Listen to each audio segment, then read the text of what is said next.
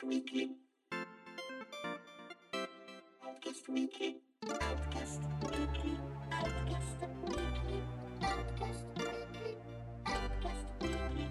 Amici e amiche di Outcast, buongiorno, buonasera a tutti, eh, bentrovati e bentornati a un nuovo appuntamento con Outcast Weekly. Io sono Alessandro De Luca e con me stasera c'è un ospite speciale, c'è Manuel Moavero. Moavero Moavero? Dov'è l'accento? È Moavero, come il- Moavero. l'ex ministro. Manuel Moavero, che è premessa, devo fare una premessa, è un, è un amico, ci conosciamo da diversi anni Eh, ormai. ormai sono tanti, sì. quindi giusto per fare tutte le premesse doverose, ci conosciamo da diversi anni, però la- non è che siamo qui per chiacchierare tra amici, siamo qui per chiacchierare perché Manuel, vabbè, dici chi, chi sei, perché sei qui oh, stasera? Beh, beh, sono qui perché mi ha invitato e perché, diciamo, sono... Beh, ci sono tanti motivi, tra i quali il fatto che eh, io sono il, il lead designer di Stormine Games. E Stormine Games ha annunciato ormai da un mesetto forse, un mesetto e mezzo, perché come dicevamo la percezione del tempo è un po' ha annunciato da poco eh, una nuova IP, una nuova eh, intellettual- eh, proprietà intellettuale, un nuovo gioco che è Batora, che è Lost Haven il sottotitolo. Sì, esattamente. In realtà il trailer credo che sia uscito due settimane fa, ma sono state due settimane lunghissime. Ah, infatti è Eh, quello, sì. Perché se non sbaglio era il 23, è uscito il 23 o 24 gennaio in anteprima eh, Su IGN, i- su IGN, su IGN.com, quindi sul canale più tutti i network di IGN, quindi è stato il reveal mondiale di- dell'esistenza di Batora. Che è uscito anche infatti subito su Steam, eh, c'è già il preordine e tutto il resto. E quindi, già che, che che io e Manuel ci conosciamo, ho detto: Ma senti un po', perché non facciamo due chiacchiere? Approfittiamo di sta cosa, l'occasione di- dell'annuncio del gioco e, e parlare un po' di, di chi sei, cosa sei, di cosa fai e che cos'è un po'. Parliamo anche un po' del gioco, ovviamente. Quindi, tu, vabbè, sì, eh, tu fai, sei lead game designer. Quant'è che fai il game designer? Allora, ehm, allora, io il primo game design in generale l'ho fatto negli lontani anni 90, 95, 96 per eh, un- eh, fondamentalmente per un'associazione che faceva, faceva gioco di ruolo dal vivo che si chiama Balla Coi Troll, tra l'altro una delle associazioni che poi sono confluite in, in, eh, GRV Italia.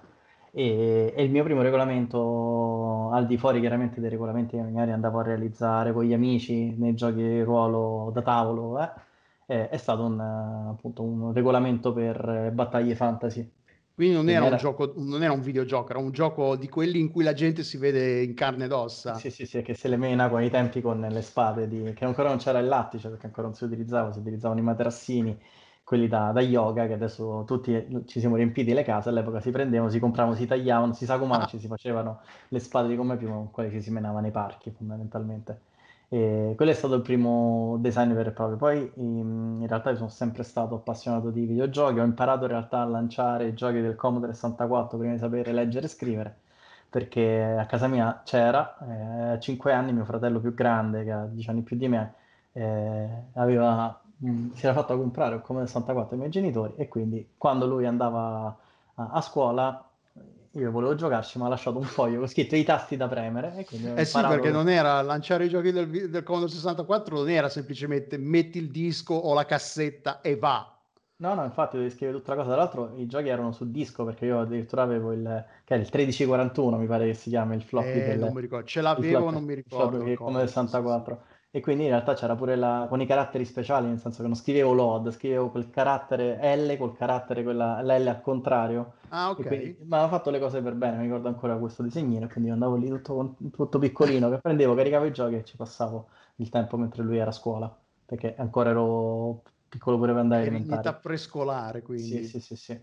Poi in realtà, ecco, io mi sono avvicinato ai giochi di ruolo, che sono sicuramente una delle cose che mi hanno formato di più proprio per i giochi del computer, perché compravo le prime riviste di, di videogiochi che compravo, eh, parlavano di questo Dungeons and Dragon, che lo davano per scontato, perché poi ne- chi scriveva dei videogiochi già all'epoca era, veniva comunque da tutti la lettura fantasy, dai giochi appunto di, di ruolo, e quindi quando poi sono stato un pochino più grande e finalmente ho visto la scatola rossa di Dungeons and Dragons a un negozio di giocattoli, l'ho fatta comprare eh, immediatamente, poi da lì è Che partito... cosa sarà stata? La seconda, terza edizione? La scatola rossa credo che fosse la seconda Terza? edizione, la seconda, boh, terza, non so, Seconda. che no- perché effettivamente in Italia noi è la prima italiana che è uscita. Ah, è vero, c'è anche il discorso Quindi qual è la teori- prima edizione uscita in Italia, non necessariamente Teoricamente è prima. la, ver- è la seconda versione, è la seconda edizione perché la terza edizione era quella con i segnalini di cartone, Ok. quindi con la mappa tipo HeroQuest, con i segnalini di cartone, con il regolamento che in realtà era soltanto dei primi livelli. Anche in realtà pure quella con la scatola rossa non avevano tanti livelli, però diciamo che comunque ti Ah sì, perché andare poi già al tempo cercavano di fare, di mungere la vacca il più possibile, quindi ti vendevano i, i manuali per i primi livelli, poi i livelli, sì sì, è vero, è vero, questa cosa qua, ricordo, ricordo. Scusa, Sì, vai avanti, sì sì. No, no, quindi diciamo che ecco, il giocheroso è una cosa che mi hanno sicuramente eh, tanto influenzato, quindi in tante cose che poi dopo sono state poi le cose di cui mi sono effettivamente poi innamorato e mi sono andato poi a specializzare. E quindi gioco di ruolo da una parte, eh, fumetti dall'altra e chiaramente giochi per il computer, che poi chiaramente come tutte le persone magari cresciute in una provincia non particolarmente ehm, all'epoca ricca, perché la provincia, io vengo dalla provincia di Roma, eh, in particolare da Montrotondo, che è il centro, uno dei capoluoghi più importanti della Sabina. E negli anni 80, io sono nel 79, quindi sono cresciuto fra gli anni a cavallo fra gli anni 80 e gli anni 90, non è che fosse particolarmente interessante come posto. La cosa più interessante era il fatto che ci fosse, eh, ha visto i Natali di un famoso eh, brigadista rosso che, e che nelle- nella strada principale di Montrotondo all'epoca c'erano, eh, si, eh, si sentivano dialetti di tutta Italia perché era uno dei grossi punti di spaccio di tutta Italia, Ah, no? ok. Quindi, e quindi chiaramente all'epoca le cose che potevi fare quando diventavi adolescente era o ehm, ti chiudevi praticamente, cioè dime- ah, prendevi la strada, quella delle bische, del, del, ehm, Della, diciamo dro- del- della droga della droga. davanti. della droga oppure fondamentalmente cercavi un modo per evadere un po' da quella situazione. Poi in realtà, in realtà i videogiochi all'epoca erano una via di mezzo perché alla fine ti trovavi comunque a che fare con queste persone perché stavi nelle sale giochi e spesso le sale giochi Sì, erano, Madonna, anche qua erano le sala dentro- giochi non sono stati posti particolarmente, mai stati posti particolarmente raccomandabili per qualche motivo. Sì. Sì, sì, sì. Quindi ecco, quello sicuramente è uno di quei posti un po' che, ti- che- che ti formano allo stesso tempo, no? Che quantomeno mi dice, ok, i videogiochi sono una cosa che riguarda tante persone diverse, soprattutto mi ricordo quando hanno messo la prima volta Street Fighter in una appunto di queste bische così eh, e la gente giocava e mi ricordo che rischiavi un po' la rissa con quello grosso quando magari lo menavi con le stellette, no? Perché c'erano i regolamenti da bar, no? Con le stellette non si menano e quindi se, se tu le andavi a... Ah, questa non- da noi non c'è, io non sono mai stato un gran No, giocatore no, da noi, di- da noi c'era un discorso di onore, quindi, e ho visto spegnere, cioè, che prima di andare alle mani spegnere il gioco, in modo che così perdesse il gettone chi aveva fatto questo, questo spregio di- all'onore dell'altro, no? averlo menato con le stellette. E quindi è così, diciamo che ho avuto, eh, sono sempre stato appassionato di, di tutte le cose che fondamentalmente oggi vanno di moda, ma all'epoca veramente era... Sì, allo- all'epoca no, Era discriminante parlavi sottovoce di sta roba. Sì, sì, sì, che ti sentivano sulla metro parlare delle tue sessioni di Angels and Dragons venivi visto un po' come un pazzo, no? Con gli amici. E quindi poi in realtà eh, un videogioco è sempre stata una cosa di cui mi sono appassionato, ho continuato per anni a giocare sempre ai videogiochi, eh, ho avuto Commodore 64, ho avuto Super Nintendo, eh, il PC prima di tutti gli altri, perché mio fratello fondamentalmente lavorava in una società che lavorava per le agenzie di stampa, aveva spesso dei pezzi che, che- che cambiava e, e ha assemblato il mio primo PC quando ero Con in seconda avanzi. media con gli scarti degli altri, quindi avevo questo 386 con cui ho giocato fondamentalmente a tutti i capisaldi dell'epoca, quindi da Doom, ma poi anche in realtà Ultima, a, a Ultima Che Underworld. è l'era, le schede grafiche esistevano già, le, le- Eh, Era, era a cavallo, era poco prima. Ah, ok. C'era, c'era la VESA, c'erano le schede compatibili VESA, che quindi avevano più colori, erano quelle che andavano, iniziavano ad avere eh, i primi... Esa cos'è? 16 colori? VESA no, già era, era- 56? Mi sa che già era... Perché? VGA è 200 256 perché Lega è a 16 colori. La VESA era già quando iniziava a Ah, andare... ah, ok, quella era quella superiore, quindi. Sì, e che quindi pure lì dovevi caricare, iniziare a, dover smanettare con autoexec.bat, config.sys per i driver del mouse più leggeri possibili. Quel periodo lì fondamentalmente, che per lanciare i giochi dovevi ancora... Cioè ancora non c'era Windows, ecco. Eh, Mamma mia, sì. quindi prima del 95. Eh, anche il periodo poi del, del diciamo delle- dell'illegalità, no? Perché poi Ah, mamma mia, giochi- in quel più periodo sì. era, era difficile trovarli i giochi più- più- prima ancora che In edicola li comprarli. trovavi e, e non ti, noi non ci se- quando incominciavi a chiedere ma com'è possibile che tutti questi giochi escano in edicola così?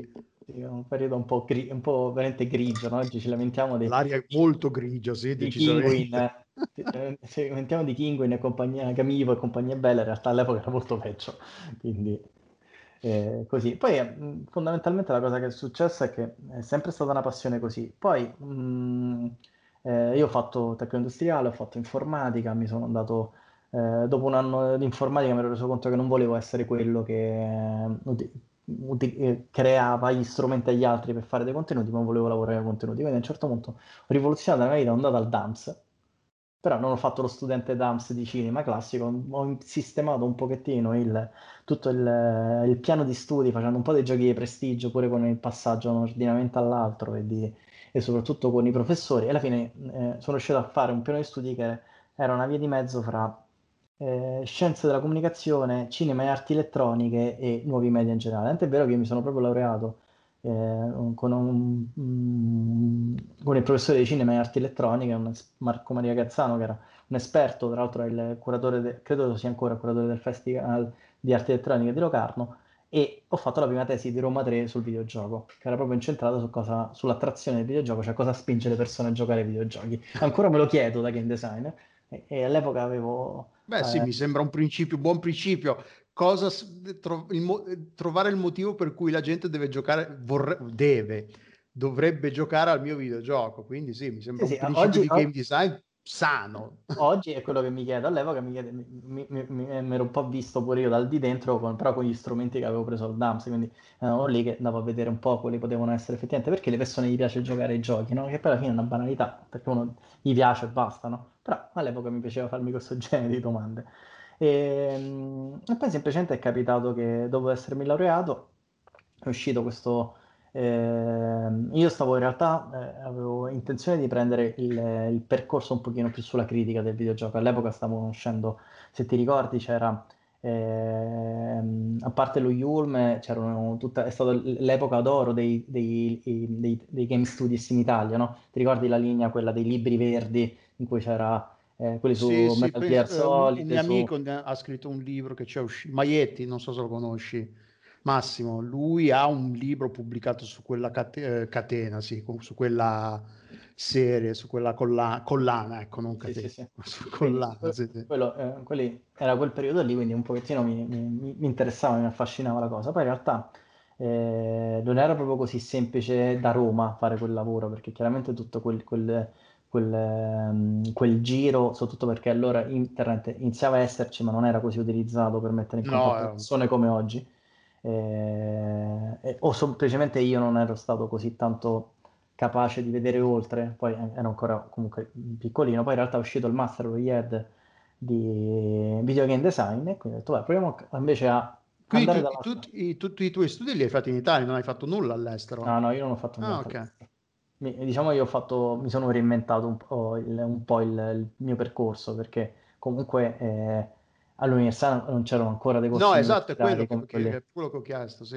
ad esempio del Politecnico, effettivamente il master in video game design che era stato organizzato all'epoca dallo IED, tra l'altro era stato fatto da, organizzato da Carlo Fabbricatore, che comunque era una persona che veniva da Nintendo, che aveva lavorato su, tra l'altro proprio Outcast si chiama il gioco su cui ha lavorato lui, Outcast. Ah, ok. Eh, quindi vedi, è, un- eh, è così, eh, quindi ho fatto il master con lui, ho lavorato eh, per circa un anno e mezzo con eh, il suo studio, che si chiama Inizion Studios, che eh, aveva iniziato a lavorare nell'ambito del serious game e, del, e, mm, e della formazione nel mondo videoludico, nel senso che poi lui si era staccato dallo IED, stava facendo partire il suo corso, poi in realtà le cose sono andate un pochino diversamente, lui era, era a metà fra il, se non sbaglio, fra il Cile e l'Inghilterra, dove adesso ancora dei, dei corsi eh, universitari, e poi in realtà poi ha coinciso pure con suo matrimonio. Diciamo che c'è stata una serie di cose che l'hanno portato un pochettino a, a- a- a rivedere un po' le sue priorità e quindi poi la- la- lo studio in sé per sé poi in realtà non ha preso mai il volo. E da lì la cosa che ho fatto, mi sono ritrovato a Roma con, eh, senza studi di videogiochi a Roma, praticamente all'epoca perché non c'erano. Ma in Forse Italia in generale non è che non, non ce ne sono mai stati così tanti da Beh, dire. diciamo in realtà c'era all'epoca c'era comunque c'è sempre stata Artematica, c'era in realtà eh, eh, oddio come si chiamano lo studio di Napoli che esiste da sempre, eh, Eh, ce l'ho presente per quelli Eh, che fanno, hanno cavolo, fatto Picaduro anche, no? Eh, Eh, mi sfugge. no, non- no, quello forse confondi con Naps Team, che ancora loro sono duri e puri e ancora continuano. Ah, ok. Eh, oddio, adesso mi vengono, ce l'ho sempre avuto in mente, mi dispiace perché è uno studio, mi, mi sento male a non ricordarmi il, il loro nome, mi verrà in mente magari durante eh, O dopo la carta. registrazione sicuramente, la appena registrazione. chiudiamo. Quindi sicuramente c'erano degli studi che iniziamo a fare, c'era già Ubisoft Milano che già stava iniziando a fare delle grandi cose, perché in quegli anni sono stati gli anni in cui Ubisoft Milano ha fatto eh, Beyond Good Evil, che comunque anche se non, mm, non ce lo ricordiamo, ha tantissime persone, cioè ha avuto un grosso impatto nella produzione di Beyond Good Evil eh, Ubisoft Milano. Tra l'altro tante persone eh, che si sono formate proprio su quel gioco hanno messo mano su tante cose, penso a Alberto Barbati che adesso insegna DJ Bros Game Academy e, e lui è Ah, stato... poi qua in Outcast abbiamo gente, abbiamo Babic nel giro di Eh. Outcast, abbiamo Ugo Laviano che adesso lavora anche lui in Ubisoft Milano. Eh, Ecco, diciamo che per chi non vive a Milano e per chi magari non aveva ehm, eh, un- la possibilità di trasferirsi a Milano a cercare, fra virgolette, di, di- anche di investire un po', no? Perché all'epoca comunque c'era, eh, oggi ancora di più, però all'epoca pure se volevi, dovevi comunque partire dal presupposto che prima di riuscirti a pagarti un affitto e di vivere ce ne voleva di tempo. Di gavetta all'epoca se ne faceva tanta. Adesso lo stesso, adesso veramente è difficile veramente arrivarci a fare la gavetta, prima ancora. eh, infatti, esatto.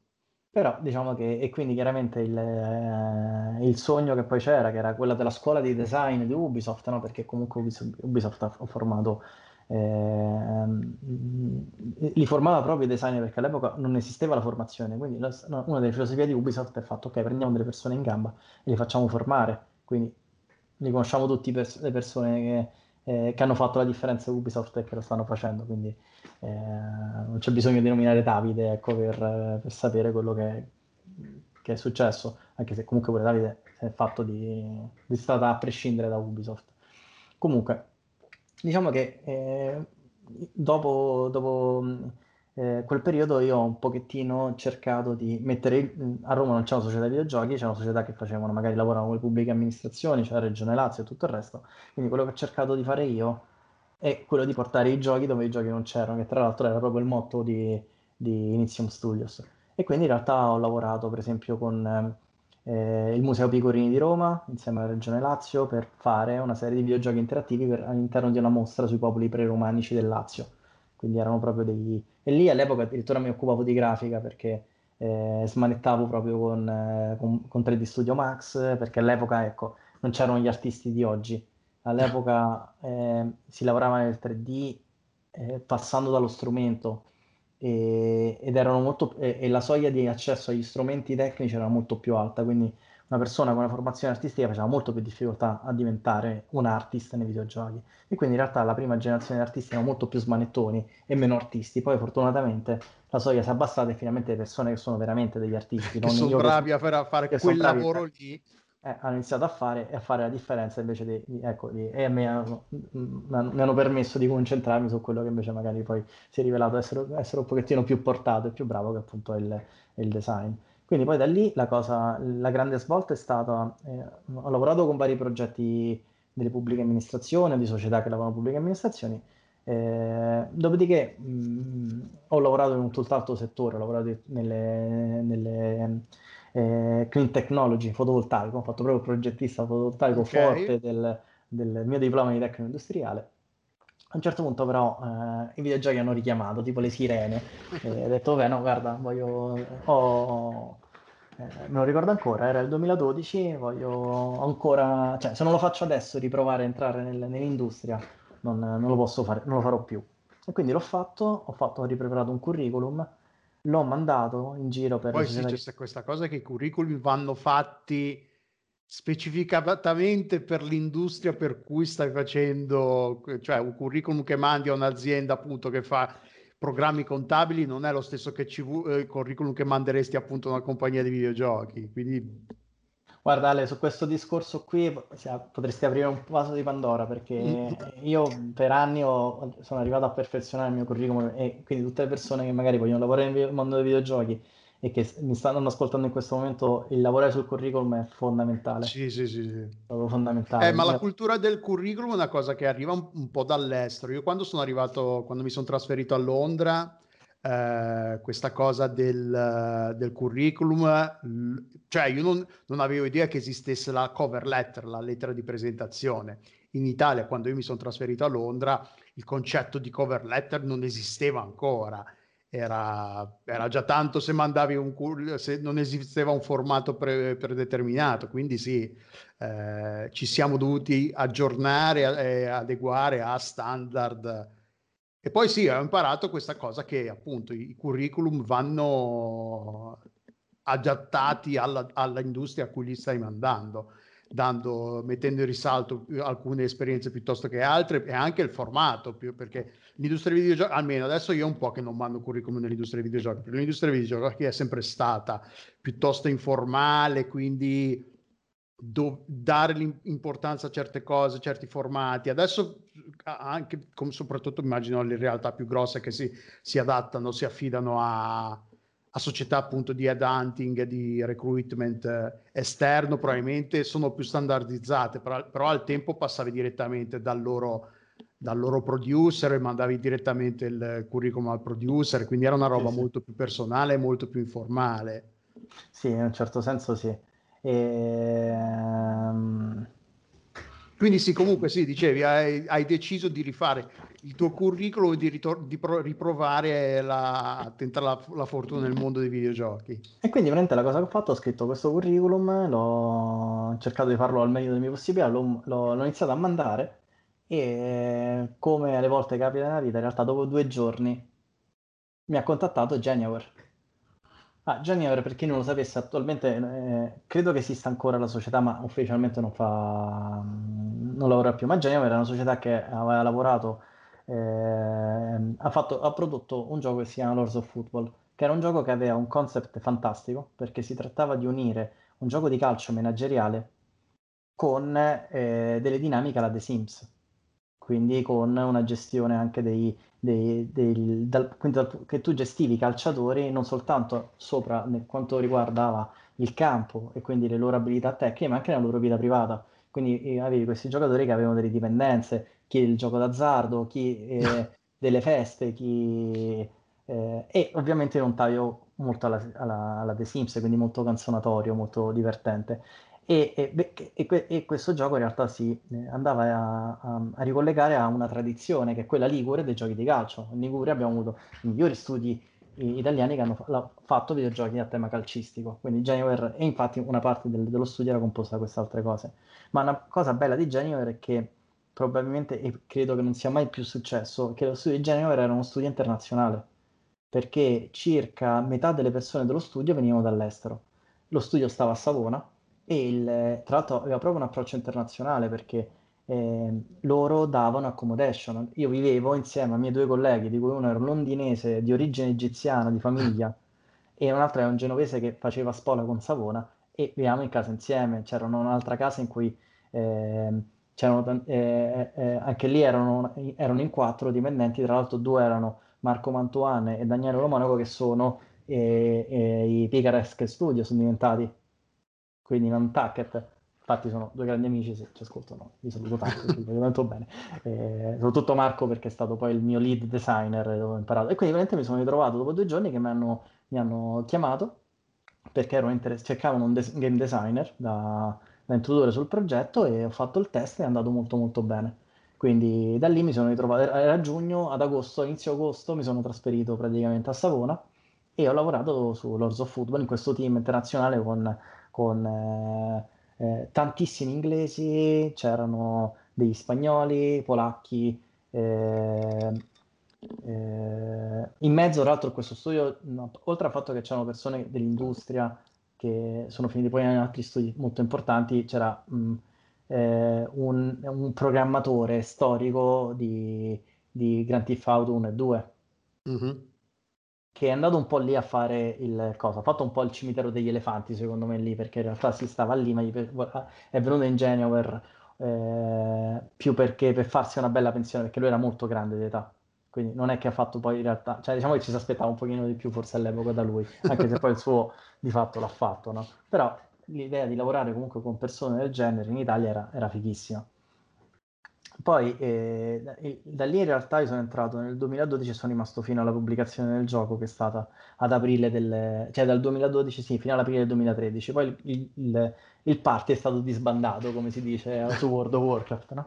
Quindi si è tenuto un piccolo gruppo di persone che... Eh sì, gestito... perché poi nell'industria c'è sempre, inizi il progetto, incominci ad assumere gente, finisce il progetto la gente la, man- la, mandi via o comunque non rinnovi i contratti e via col ciclo, eh, perché così funziona purtroppo.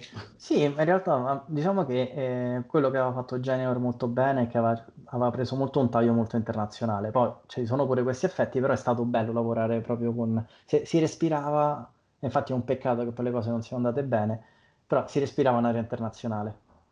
E, ehm, quindi è finita poi l'avventura in Genova.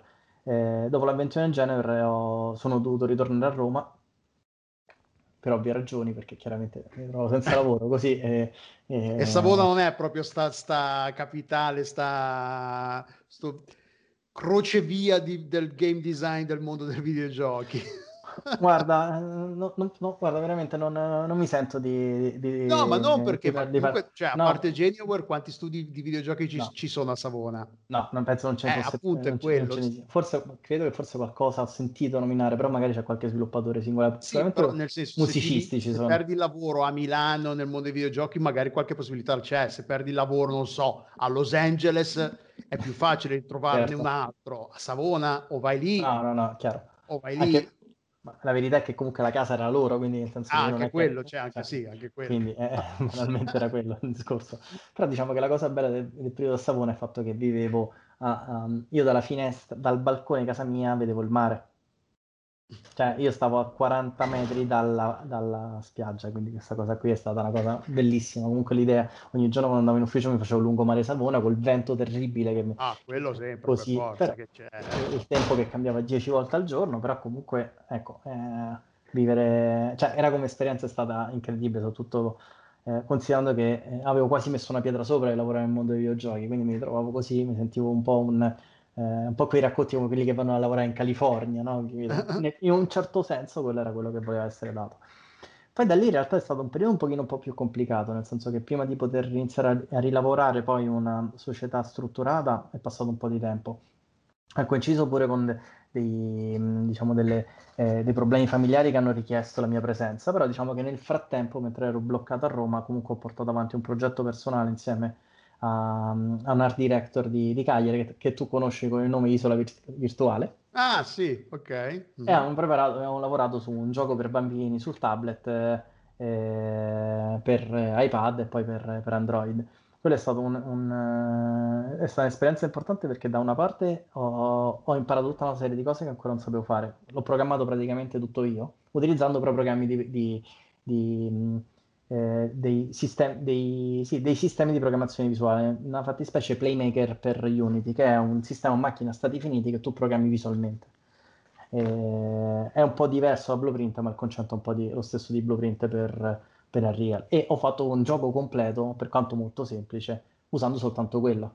E Xcode, eh, cioè è il sistema di build su Xcode. E ho passato... Uh, la submission Apple alla prima botta, quindi mi sento molto leggero da, da, non programmatore. Sì, ho delle basi di programmazione solide, però diciamo da non programmatore no, di, di, questa cosa qua. Però diciamo una cosa che ho capito in quell'occasione è che non basta nell'industria, cioè se vuoi veramente vivere i videogiochi non ti basta avere l'idea, ma devi avere alle spalle comunque tutta una serie di, di, di razionali che eh, noi avevamo l'idea giusta perché Apple in quel periodo stava finalmente aprendo dando la possibilità di creare una parte del suo store apposito per i bambini, ma in realtà ha, ha, rispetto a come l'aveva presentata ha fatto dei passi indietro. In teoria quei prodotti devono essere dei prodotti che avevano delle specifiche eh, blindate, proprio perché devono essere per i bambini, e noi abbiamo fatto un prodotto specifico per quella cosa lì, ma in realtà poi dopo è stato molto più flessibile, non cambiava poi veramente, non eri veramente messo in uno store a parte come sembrava inizialmente, quindi noi ci siamo ritrovati che ok, noi facciamo un prodotto che esce perfettamente quando fa quello, dovremmo avere una visi- un'ottima visibilità, in realtà non ce l'abbiamo avuta. E quindi questa cosa ha fatto in modo che, che, che in realtà abbiamo poi venduto poco, ma poi all'epoca il mobile non si sapevano ancora bene le regole, non si sì, il, il, business model di mobile. Eh... E io oggettivamente ero un esperto, nel senso sapevo oh, fare design, sapevo come si facevano i giochi, ma non sapevo assolutamente niente di tutto quello che riguarda il commercializzarli, che è quello che è il problema secondo me di tantissimi studi italiani anche oggi. E quindi niente, poi con eh, bella esperienza, diciamo che personalmente è stato molto bello lavorare eh, in quel contesto perché mi ero dato una scadenza, cioè per uscire il gioco in sette mesi, dopo sette mesi su iOS e dopo un altro mese e mezzo su Android, ho rispettato queste cose, ma quando ho visto che non stava entrando una lira, ho detto ok, io mi devo pagare, voglio pagare, cioè, voglio averci dei soldi in tasca, quindi mi cambiamo le cose. Poi da lì è stato proprio il periodo in cui ho lavorato tantissimo sul curriculum, ho fatto curriculum di vari tipi, all'epoca eh, e ho preso pure in considerazione l'idea di non, lavorare per forza nell'industria, quindi ho iniziato a, a, provarmi a reinventare come user experience designer, ho fatto anche dei corsi per questo perché poi in un certo senso è molto vicino, anche se in Italia ormai lo, lo UX è insieme allo UI, quindi è uno che fa interfacce grafiche, quello che dieci anni prima o sei anni prima era web designer, quello è. Eh. Sì, quello, la base cioè, è quella. Sì. Oggi lo UX UI è web designer di dieci anni fa, questo. Eh.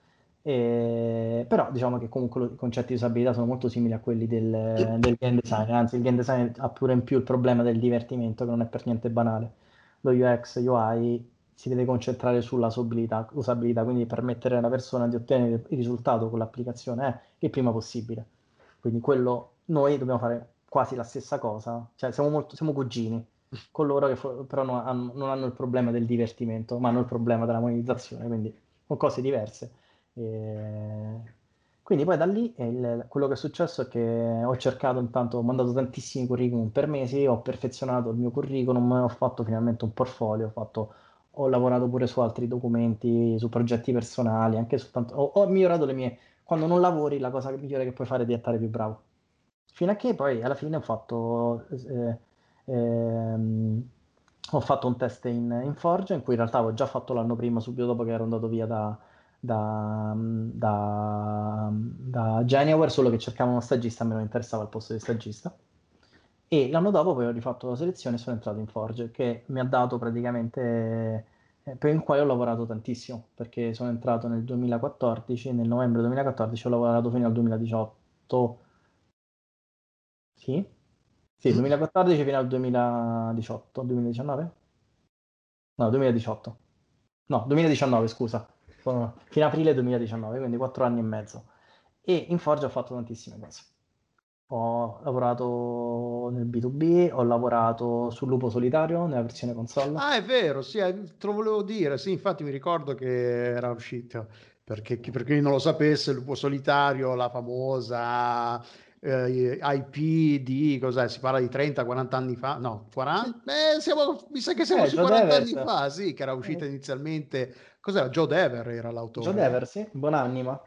Oh, ah sì, è vero che è mancato relativamente da poco, sì, che era un, sui libri game eh, e poi voi la, la, la compagnia l'ha, ha ris, resuscitato ha, e ne ha fatto un, era per Android è uscito, io ci ho giocato sicuramente no. su Android, però anche su iPad è uscito. No, è uscito in realtà come... Allora, il gioco è nato su iOS e iPad e poi è stato convertito su Android. Ah ok, allora era uscito, io ci ho giocato dopo che è uscito. È uscito anche su altre, su altre è uscito, è, è uscito su qualsiasi cosa. Eh, infatti, mi ricordo che c'è anche su allora, Steam. O, o, sì, allora, la storia di Lupo Solitario è stata iOS a capitoli. Quindi iOS e Android a capitoli. Ah sì, avevo eh. preso il, il, sì, buonanotte, il, Season Pass avevo preso, sì sì, li avevo eh presi. sì, perché il primo capitolo era gratuito, poi dopo gli altri erano, erano a pagamento. Poi dopo è uscito per, eh, per PC Steam, è stato proprio è coinciso quando io sono arrivato su Inforge. Tra no. l'altro, scusa se interrompo, va detto che è una delle poche realtà, eh, delle, dei, delle, poche storie di successo de, del, della vendita a episodi, perché spesso succede che la, la, roba venduta a episodi nei videogiochi succede che non le finiscono mai o che, le, o che ci mettono una vita. Invece no, Lupo Solitario ha rispettato scadenze, è uscito in tempi umani, non è una roba tipo alla per dire Kentucky Root Zero che recentemente che tra il quarto e il quinto episodio sono passati non mi ricordo più neanche più quanti anni allora sicuramente tra un, un episodio e l'altro ti ricordavi ancora cosa era successo sì sì sì no sicuramente dal punto di vista della produzione è stato fatto comunque con una grossa attenzione, mantenendo le scadenze e tutto il resto. Poi io questo l'ho visto da fuori, perché io quando sono entrato Lupo Solitario già era finito, era appena uscita la versione eh, su Steam e quindi quello era stato quello che era stato fatto. Io ho lavorato sulla conversione per Xbox One e PlayStation 4 quindi mi sono proprio curato di ah, tutti gli altri. Ah, quello delle, delle, cons- delle console nuove non l'avevo visto, non mi ricordavo. Sì, sì, sì, è uscito, tra l'altro per eh, il publisher è stato 505 mm-hmm. e io mi sono proprio occupato, doveva uscire in realtà c'era in... Eh, ehm, si parlava addirittura di una versione PlayStation portabile che poi non è andata mai in porto, però queste ormai sono cose proprio del passato. E dico questa cosa perché poi in realtà eh, vers- eh, io lavoro sulla versione PlayStation 4 e Xbox One, ho riadattato tutti i controlli. Eh sì, perché e... le versioni perché... iPad e Android ovviamente erano qui disegnate, okay. pensate con i touch del tablet. Erano pensate con i controlli touch. La versione PC era pensata per mouse, e, per mouse e tastiera, chiaramente il pad era completamente diverso, quindi quella è stata una, eh, è stata una bella sfida, mi sono divertito tantissimo, anche perché a me il gioco piaceva. Sì, no, era bello, mi ricordo, era difficile, mi ricordo. Eh, quello, era quel, que, quello alla luce di poi, vedendolo da fuori, perché probabilmente è, non puoi andare mobile con uno scoglio, cioè per, e fai un, un, hai uno scoglio così alto. Diciamo, ci stava che gli hardcore game devi dargli, dargli quell'esperienza, però forse sarebbe servita un'esperienza più semplice, che tra l'altro poi credo che sia stato pure introdotto. No, mi ricordo che poi erano uscite delle patch che avevano, perché era un sacco, una delle cose, dei, dei difetti che mi ricordo era che i controlli erano molto, cioè richiedeva una precisione nel controllo che il, ta- che il touch non, non, ha, non, è insita nel controllo touch. E quindi mi ricordo che avevano aumentato tipo la quanto in ritardo potevi premere il tasto a schermo, non era poi così più esigente che se non eri dentro mezzo, cioè era, era più g- gestibile i tempi di ritardo fisici sì, sì, del, del tablet. Sì, diciamo no. che è un gioco che al primo combattimento muori. Cioè no, no, mi ricordo, sì, sì, io ricordo. Poi io mi ricordo che avevo scelto anche la difficoltà più difficile. Ho detto, ah sì, ma sì, è una roba... È un giochetto no, del telefono. Ti massacravano senza pietà, sì, sì. Sì, sì, sì no? Fabio, all'epoca Fabio Paggetti, il, eh, adesso il game director di, di Forge Reply, nonché appunto designer principale di Lupo Solitario, l'aveva progettato in quel modo perché eh, appunto comunque eh, voleva un'esperienza di quel tipo. E infatti, se ci pensi, i libri game, tante volte tu ti ritrovavi ah, no, sì, la pagina che morivi come mosche. Sono Poi morto un sacco di volte. Nei sì, libri sì. game baravi, magari su cosa no, però è vero pure che sul lupo solitario il gioco per computer comunque avevi salvataggi, quindi comunque ecco.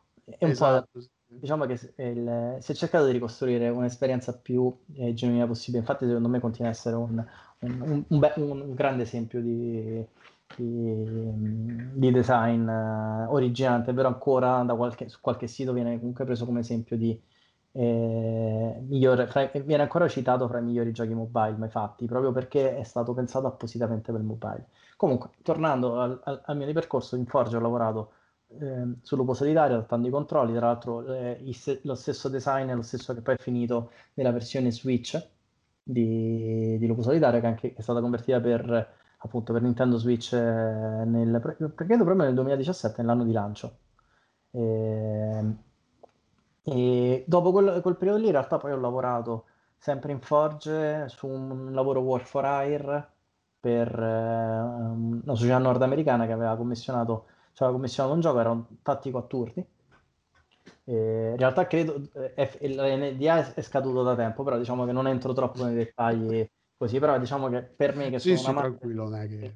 Eh, che sono un, un, amante dei, dei tattici a turni è stato un, uh, un, sogno lavorare su un gioco, su un tattico a turni. Ecco, io diciamo, tra i giochi che penso in vita mia di aver giocato di più è XCOM originale, quindi puoi immaginare è stato proprio il party hard per me. E tra l'altro lì ho uh, rafforzato le, le mm, diciamo quelle, quelle skill da assistant designer che eh, avrei, ho sempre voluto avere, no? perché comunque vieni dai giochi di ruolo. World, su World of Warcraft giocavo Shadow Priest, quindi facevo Theorycraft, non so se ti ricordi questo termine. Eh, io ero uno di quei pazzi che stava lì che cercava di ottimizzare il più possibile le rotazioni per arrivare al massimo di PS. Potevo rollarmi mago e lanciare le spell uno dopo l'altro, no, Shadow Priest perché dovevo incrociare le cose, che mi faceva complicarmi la vita. E quindi in realtà ha lavorato per, su quel progetto per un anno e mezzo, poi il cliente ha annullato, ma in realtà insieme alle cose che no, non siamo stati noi, a, cioè non era noi abbiamo avuto qualche difficoltà. Ehm, per, eh, lo ammetto tranquillamente per eh, eh, sicuramente anche in esperienza mia, nel senso che ho, forse ho messo troppa carne al fuoco in quel design e quindi a un certo punto quando siamo andati a quagliare c'erano delle cose che richiedevano più lavoro di quello che avevamo preventivato. Quindi ho imparato tantissimo, tra cui non reinventare mai la ruota se non è necessario. Mm-hmm. Questa è una cosa che poi da quella volta là mi sono portato per tutta la carriera, diciamo, appresso. Ogni volta ripenso sempre, ok, non rifare quello che hai fatto all'epoca per quel gioco.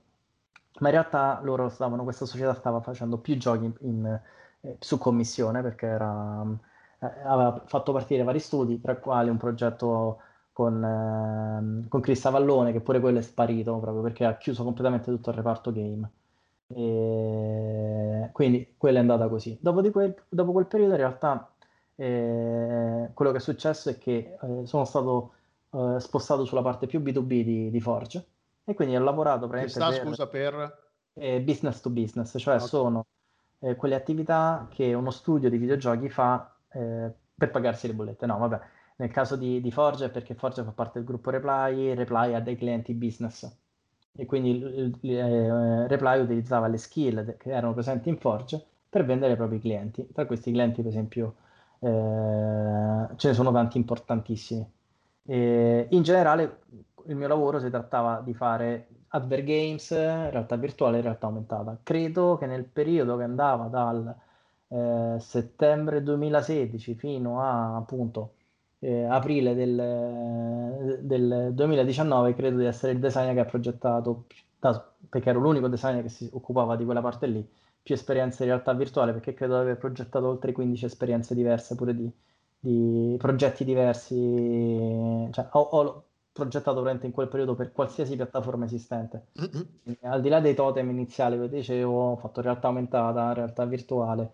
Eh, i, tutti i visori dell'epoca ci ho lavorato, ho lavorato eh, per esempio su HoloLens ho fatto tantissimi progetti su HoloLens, anche se molti erano dei proof of concept, quindi non di cose, prodotti commerciali o prodotti eh, che andavano magari nelle fiere, perché tantissimo del lavoro delle, dei prodotti che vengono fatti per realtà virtuale, tutto quelli che vengono commissionati agli studi di videogiochi, spesso finiscono le, nelle fiere oppure nel, nel, nella formazione. Quindi di Sirius Game in realtà virtuale. La cosa di cui sono più contento è che l'ultimo progetto su cui ho lavorato è stato una cosa per... Eh, eh, era una simulazione di un, eh, eh de- della creazione di una birra. Nel senso, tu facevi tutta la produzione okay. della birra in realtà virtuale per una famosa eh, casa di birre, eh, di cui non posso fare il nome, ma loro adesso lo stanno utilizzando questo all'interno della loro scuola interna ed era proprio un'esperienza in realtà virtuale in cui tu arrivavi proprio dalla, dalla tostatura, sceglievi tutti i vari ingredienti, tutte le varie opzioni per la costruzione della birra e facevi tutto il, progr- il processo dalla tostatura, diciamo, addirittura la, la, il raccolto del, del, um, diciamo del grano, la, la, maltatura, la tostatura, fino ad arrivare proprio al, anche al, eh, alla luppolatura, lievitatura, fino poi la, a arrivare a spillare la birra proprio. Questa cosa in realtà, in realtà era molto bella e divertente da fare. Quindi quello è stato l'ultimo grande progetto che ho fatto, oltre, diciamo, quello più caratteristico e più particolare. E dopo di quello, in realtà, mh, quello che è successo è che eh, la parte B2C eh, eh, era, diciamo che la, le due società, se a un certo punto è iniziata un pochettino a separare, quindi si era persa un po' di mobilità interna. E io avevo provato a spostarmi, ho fatto un test interno di level design, che è una cosa che mi è sempre piaciuta, ma in realtà non avevo esercitato così tanto, e, però hanno preferito prendere dei level design specifici da fuori. E quindi poi un po' questo è stato detto, beh, ok, diciamo che la mia epoca in Forza è passata, vediamo un po' che cosa c'è poi. E quindi poi ho cercato in giro, ho fatto parecchi colloqui con uh, tante società diverse e alla fine ho, appunto nell'aprile del 2019 sono finito in WhatsApp dove eh, praticamente ho fatto, sono andato a finire nel mondo mobile dove ho, sono entrato come game designer ma in realtà poi da lì a poco tempo mi sono ritrovato anche per una serie di fortunate coincidenze a essere a passare a, a fare il product manager di Burraco la sfida, quindi il gioco proprio del burraco okay. online, però diciamo che anche se può sembrare un po' così, in realtà in quei giochi in WhatsApp fa le cose puntando molto ispirandosi tanto ai, ai grandi dell'industria videoludica. Quindi, per esempio, sono stati gli unici in Italia a aver inserito il concetto di metagame all'interno dei giochi tradizionali. E infatti questa cosa è una di quelle cose che in realtà li pone e li ha posti a essere una delle società europee in maggior crescita. Cioè, per quanto uno dice, ok, fa il gioco del burraco, il gioco della scopa, la bellota francese e più gli altri prodotti che in, eh, su cui stanno lavorando adesso, in realtà questi prodotti stanno andando molto bene. Proprio perché, ah, no, ma perché, sì, cioè, eh, noi siamo il, il videogiocatore ha quest'idea che il, il, videogioco di successo sia solo quello che vende eh, 6-7 milioni di copie a Natale, ma nel mondo dei videogiochi ci sono storie, tantissime storie di successo che, nu- che sono diversissime dalle esperienze che, il, che, noi consideriamo videogiochi veri, se vogliamo. no, certo no, ma è vero, ma io, ma, cioè, devo essere sincero, io sono sempre stato uno di quelli, nel senso che... No, no, eh... ma infatti poi te ne rendi conto che c'è tutto un mondo là fuori di gente che gioca a roba che è diversa, che ci si diverte e che fa fare un sacco di soldi anche a tantissime compagnie. Sì, quello è sicuro. Ah, c'è il discorso dei soldi che sicuramente è uno di quei discorsi che che, che, sono un po' particolari, no? perché uno dice guarda faccio i soldi quasi mi devo vergognare, no? sto facendo i soldi. No, ma infatti, no, no, assolutamente, cioè se fai un lavoro che è, devi, cioè, devi pagarci le bollette, a meno che non sei straricco di famiglia, che ti puoi permettere di, di, di fare giochi, la, di lavorare gratis o lavorare a perdere, cioè va benissimo, però se uno dice il nostro gioco è fatto perché dobbiamo uh, raggiungere un certo numero di vendite, un certo numero di entrate entro tot, eh, cioè, ci mancherebbe allora, altro. Eh. Questo principio è un principio che deve essere la base di, di, ogni videogioco che viene fatto, a parte del discorso mobile. Il mobile ha delle dinamiche che magari possono... No, sì, il mobile è diversissimo. Sì. Cioè, ha proprio delle dinamiche diverse. Diciamo che la cosa che ho imparato di più, e che sicuramente come il mio percorso di design, è il fatto che eh, ho lavorato su un target che non era il mio target, perché io stavo facendo, quando ho lavorato su, su Burraco, oltre al fatto che chiaramente gestivo un team eh, di persone che stavano crescendo che eh, eh, su tecnologie comunque molto complicate perché comunque il gioco mobile ha tanto back-end, ci sono tante complicazioni, fai live ops, cioè è un, è un prodotto vivo in cui devi ehm, eh, creare aggiornamenti mensili, nel nostro caso anche le volte facevi pure due o tre rilasci al mese con nuovi contenuti, hai tutta la stagionalità, cioè queste sono cose che effettivamente eh, ti portano a ripensare pure come si fanno i giochi. Cioè era, un, era un, game as a service, Burraco. Eh, eh, eh, i giochi di... Molto più eh, di successo di Anthem, per dire. allora, questo non lo so perché non so dati di Anthem, conosco no, ma Anthem no, cioè, posso... di, meglio di Anthem non è che ci voglia molto a fare, mettiamola non li, posso, non li posso dire, però diciamo che sicuramente eh, probabilmente eh, a livello di revenue Burraco, per non parlare poi vabbè, di Scopa che è proprio il titolo di di punta di WhatsApp, eh, sono titoli che, che eh, fatturano annualmente da soli cifre che sono impressionanti. No, no, ma infatti non, non lo metto in Beh, dubbio. Cioè, allora, se... c'è, c'è, un mio carissimo collega che si chiama Palo D'Olio, ex, eh, arte, eh, ex eh, Oposonico, ex Milestone, eh, che ha lavorato in, in Silent Bay, che poi è stata la società che si è trasformata in, che è stata poi acquisita da Miniclip che è proprio a Genova. Lui, ah, è vero, lui, sì, sì, vero, sì, sì, lui ehm, come me insegna in Digital Bros Game Academy e lui si diverte a fare questo esempio sul gioco mobile, nel senso quali sono i lavori che ti permettono di, eh, eh, di guadagnare 2 milioni di, di, dollari al giorno? Uno è il narcotrafficante e l'altro è quello che fa giochi mobile. È, lui il, usa questo esempio, però rende l'idea. Ecco. In Italia non facciamo ancora questi numeri, eh, però diciamo che sappiamo tutti che i, i top di gamma, i vari i giochi di Supercell, per non parlare di giochi di King, arrivano tranquillamente a questi numeri giornalieri. Sì, no, solo quanta gente, quanta... Allora, il successo grosso che adesso si parla tanto è Genshin Impact, che è stato scaricato da più di 100 milioni di persone eh? o qualcosa del genere. Sai anche una conversione dell'1% su 100 milioni, cioè, sono tanti. Quindi sì, eh, hai un mercato enorme.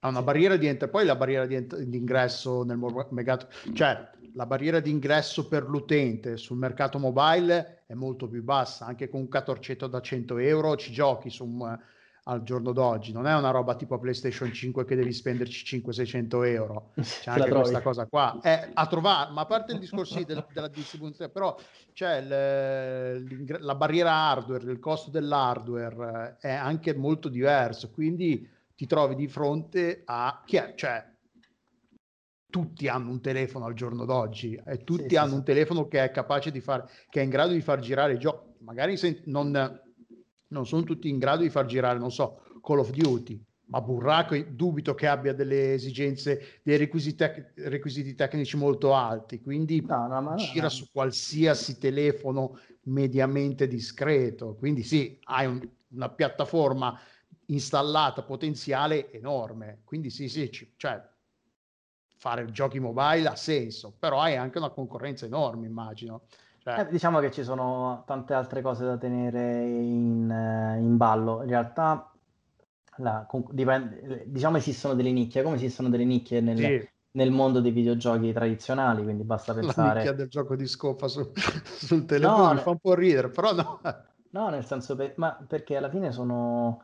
Eh, anche lì eh, la, c'è la concorrenza, però nel momento in cui eh, tutti, tutta la concorrenza. Allora, quello che è successo in realtà, la grande idea che hanno avuto eh, Ale e Martina, i due i capi di, di, di What to Up, è stata quella di dire ok, facciamo eh, quali sono le persone che vogliono giocare giochi tradizionali, però i giochi che si trovano sullo store sono, sono brutti, facciamone uno bello soltanto e l'hanno fatto loro senza essere nell'industria videoludica e questa cosa li ha pagati perché? Perché chi era nell'industria videoludica non ci si sporcava le mani, no?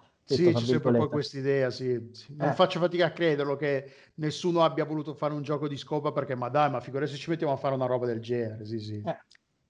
Tu immagini un gioco di scopa con animazioni di, di, che so, di Airstone che quando di fai, Arts, che sì, quando fai scopa trema lo schermo e fai così, cioè quanto sarebbe bello fatto con uno stile di videogiochi. in realtà infatti è, è, proprio questo che poi è successo perché le, per esempio nel caso di scopa piano piano stanno iniziando a introdurre queste meccaniche molto più eh, videoludiche, c'è addirittura anzi, tutto, cioè più videoludiche da gioco vero, c'è tutta la parte per esempio eh, del gioco competitivo, ci sono le... La le ladder, c'è l'MMR anche su... Eh, ci sono addirittura, io una cosa che mi sono divertito tantissimo è lavorare proprio sul, sul matchmaking, quindi lavorare proprio sugli algoritmi, de, sull'Elo, capito? Tu dici, vabbè, l'Elo... C'è, c'è gente che si, la, si lamenta dell'Elo Hell in, su sì. Sì, sì.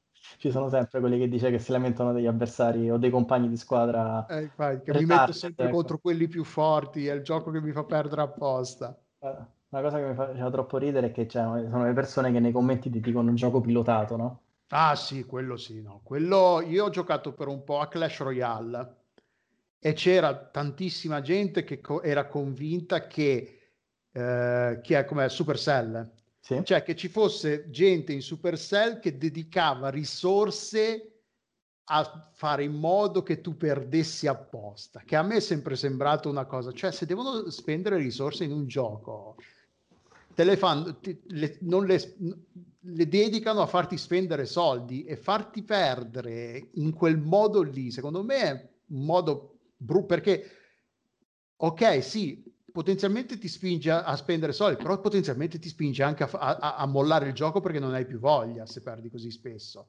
È Chiaro. troppo rischioso, secondo me. Però vabbè, la gente è, è, è, preferisce dare la colpa al gioco piuttosto che dire non sono abbastanza bravo, perso e basta, finita lì. Esatto, invece di fare l'art to play, no? sì, sì, eh, e io a Clash Royale per dire ho smesso di giocare perché da buon gioco che è un gaccia nascosto dentro una roba diversa, mi sono reso conto che era, è, un, è, un, pozzo senza fondo di soldi da spenderci, quindi piuttosto che rincorrere continuamente il metagame e tutte queste cose qua, ho detto no, basta, mi sono divertito finché è durato, ora è, sopra- è sopravvenuta la, la frustrazione da, da quest- cioè ero arrivato al punto che ogni carta nuova che veniva introdotta nel gioco, piuttosto che generare entusiasmo e, cont- e allegria, uh, c'è una roba nuova con cui giocare, era madonna, c'è un'altra roba a cui non, che non potrò mai usare perché non, non, la troverò mai e se ce l'ho è troppo bassa di livello e quindi basta, a quel punto ho deciso che ero arrivato al capolinea. Però sì, eh, sono meccanismi. Però sì, non era questo. Non, non perdiamoci nel mondo del Vabbè, comunque, gaming mobile in questo senso. Però diciamo che, comunque, diciamo che ecco, la cosa interessante è che ho toccato anche il gioco mobile, sicuramente il gioco mobile sono ulteriormente approfondito i concetti di system design perché il bilancia- è tutto bilanciamento lì, soprattutto bilanciamento dell'economia che non sono per niente de- banali e soprattutto il eh, imparare a fare, allora, eh, a, a fare il design eh, partendo dai dati. Cioè, la cosa bella e, Ah, sì, terribile data è- driven design. sì, però la, la cosa eh, che ti insegna, a prescindere dal fatto che sono i dati, uno sembra, ah, beh, de- decidi, eh, mi, mi decidono dei numeri, il, il bilanciamento di questa abilità viene dato dal numero che mi fa spendere di più. In realtà non è così semplice, è molto complicato. La, la verità è che il data driven design è quello che ti dice che quando tu fai una proposta, stai provando una meccanica nuova, un contenuto nuovo e lo metti, a- e lo metti nel gioco, ti capisci subito se, fa, se alle persone piace oppure no.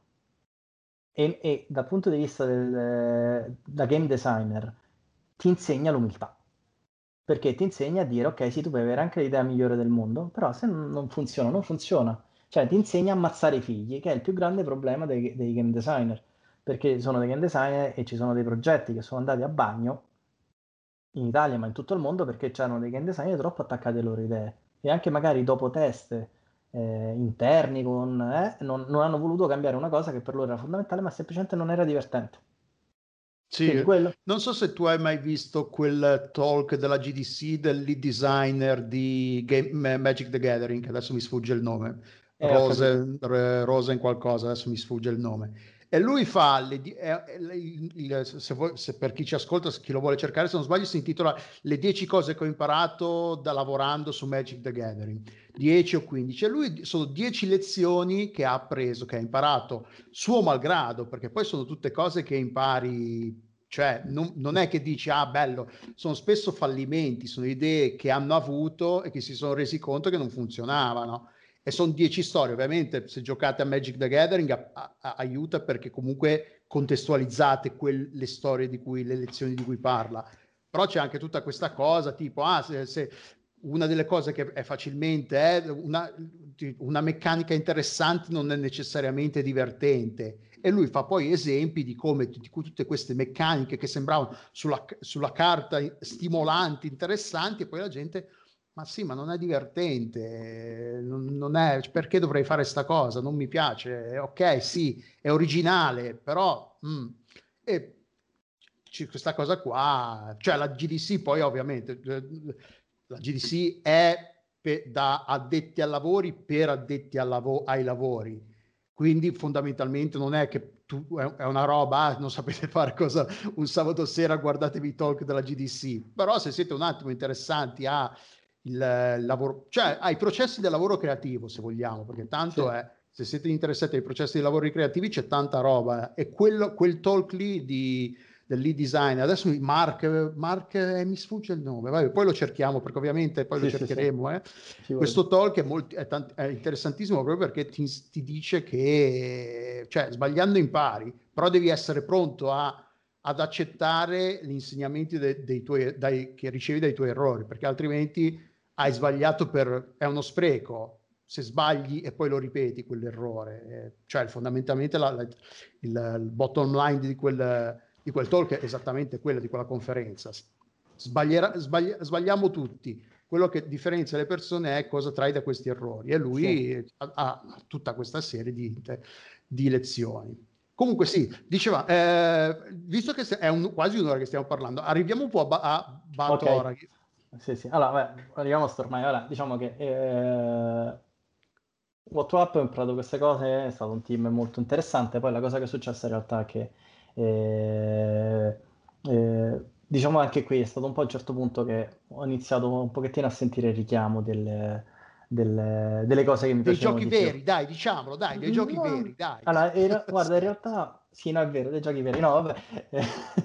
No, non era tanto legato al, al discorso dei giochi veri, era proprio il discorso del game design, del game design, perché comunque io in eh, WhatsApp ero diventato più un, eh, un producer, product manager, e invece voglio fare game design. E questa cosa mi, mi si è risvegliata particolarmente dopo che ho fatto un modulo, ho insegnato a Digital Bros Game Academy l'anno scorso, E, e, ho portato proprio il modulo di system design, quindi ho fatto proprio tre giorni di system design ai ragazzi di Java Blast Academy e chiaramente quando è, porti degli esempi, stai studiando, porti è, quindi riparli dei giochi di un certo tipo, vedi i, i, queste menti che sono così proprio delle spugne, contenti di partecipare e, e, ti, e ti, ritrovi lì a riparlare di, di design vero dei giochi, ho detto cazzo io questo è quello che, sempre, che voglio continu- riprendere a fare.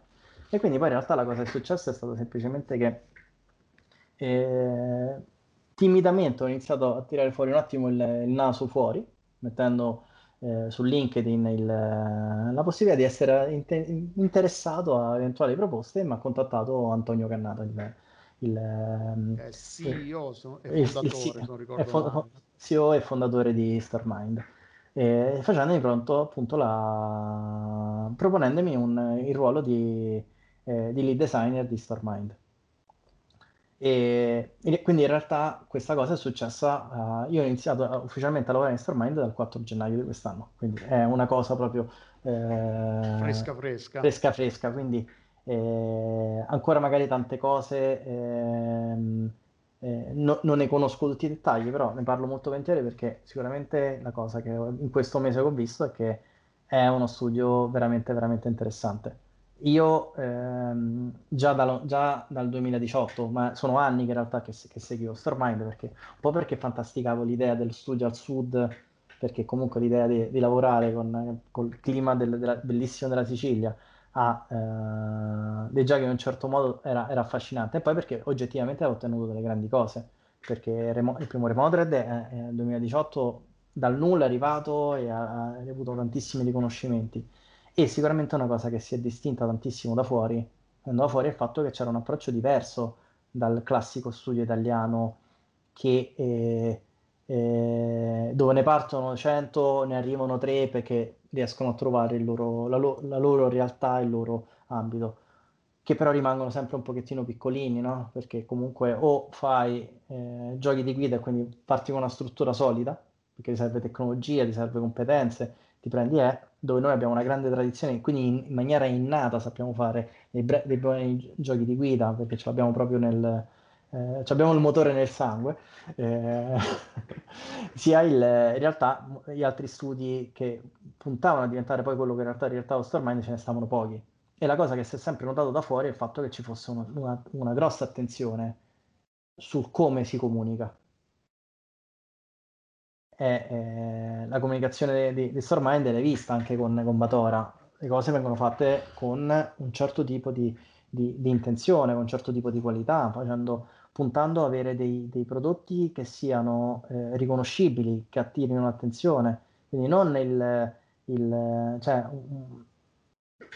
non il, il, gioco umbilicale che piace a me e cerco di trovare fuori altre persone a cui piace il mio gioco, ma un, qualcosa di cui chiedersi, ma effettivamente noi se facciamo questo gioco riusciamo a distinguerci dagli altri? Questo è un punto importante perché non è, perché non è, mh, eh, cioè è un qualcosa che ti dà un'identità e quindi una cosa che sicuramente ha sempre fatto da ormai vedendolo già da fuori è cercare di dare un'identità ai loro prodotti ed è quello che ha fatto pure con Batora. Io a Remodern non ho giocato perché essendo un gioco dell'orrore, io quella roba lì non, eh, okay. non, non è roba per me. Eh, però sì, quello che, eh, che, ha colpito di Batora è che uno, la, l'annuncio sia uscito su, su IGN internazionale, non su IGN Italia, limitato IGN Italia, quindi che, abbia, che la, la promozione sia, abbia avuto sub, da subito un, un respiro più internazionale invece di limitarsi a, ai confini nostri. E poi appunto che sia, è un tipo di gioco che eh, non vuole, eh, cioè non vuole essere di nicchia, vuole essere, cioè è sembrato da subito un gioco che volesse avere un appeal o comunque essere, rivolgersi a un pubblico più ampio il più ampio possibile senza limitarsi a ok, questo è un gioco pensato esclusivamente per gli appassionati di quella cosa che giocano solo esattamente a quella roba lì. È un gioco che rischia di, magari il rischio appunto che poi finisca che per essere eh, troppo generico, non, però appunto il rischio, eh, se, se, rivolgendosi a più gente possibile, c'è anche il, le, c'è la possibilità di avere successo maggiore sicuramente. E quello che a me ha colpito è che cioè il pensare, voler pensare un po' in più in grande sicuramente, è un progetto che ha, ha, un sapore internazionale sotto questo punto di vista qua perché non è una roba, ah è un gioco italiano, si vede lontano un miglio che è un gioco italiano, no, è un gioco che potrebbe essere prodotto a qualsiasi altra, in qualsiasi parte altra del mondo e che punta sul, cioè immagino, punti, punti sulla qualità e sulla, sulla, sull'identità per eh, distinguersi. Il gioco è in sviluppo, da quanto è in sviluppo lo possiamo dire? Una cosa allora, mh, mm, allora, nel dettaglio in realtà, eh, come puoi immaginare, i prodotti hanno uh, delle sì, vabbè, vite, sì, cioè, eh, diciamo, prototipi, idee, sì. Eh. Quindi diciamo che il, eh, rischierei di darti una risposta non precisa. Sicuramente è in produzione prima che entrasse, da prima no, che entrasse. No, cioè, immagino sì, anche perché del, quindi... cioè, nel trailer si vede roba abbastanza solida, finalizz- cioè finalizzata magari no, quello no, però si vede che c'è già idee dietro, c'è già un, una struttura fondamenta, scusa, fondamenta e strutture solide dietro nel trailer si vedono che ci sono, quindi immagino che sia da un po', però sì, vabbè, ovviamente non diciamo che, che... quello che ti posso dire è che la tua impressione è giusta, nel senso è da un po', chiaramente non da chissà quanto, nel senso che eh, ci, ci, si è, ci, si è, lavorato, si è, c'è tanto lavoro e, che è stato fatto e mh, mm, e ecco, il fatto che arrivi questa cosa è, è sicuramente una cosa molto positiva. Per me sono molto contento di sentirlo, ecco, perché, eh, perché ce n'è stato, ecco. Mm. Ma quando, si, quando, nasce o quando nasce o quando si annuncia un prodotto del genere, c'è l'idea o la paura che non fa di, di presentarsi come una produzione da AAA e che quindi vai a sbattere contro i AAA oppure cioè, quello che volevo dire è, prefer- è meglio presentarlo come un prodotto magari un po' meno ambizioso che però eh, rischia, non va a sbattere contro, a, a competere contro titoli di, di, un certo genere, oppure no, è meglio avere ambizioni grandi e, ri- e poi vedere come va, va. Allora, questo è non è una risposta sicuramente che posso darti io a cuor leggero, nel senso che non lo so neanche io. Quello che, posso, quello che, ti posso, dire è che eh, sicuramente quello che...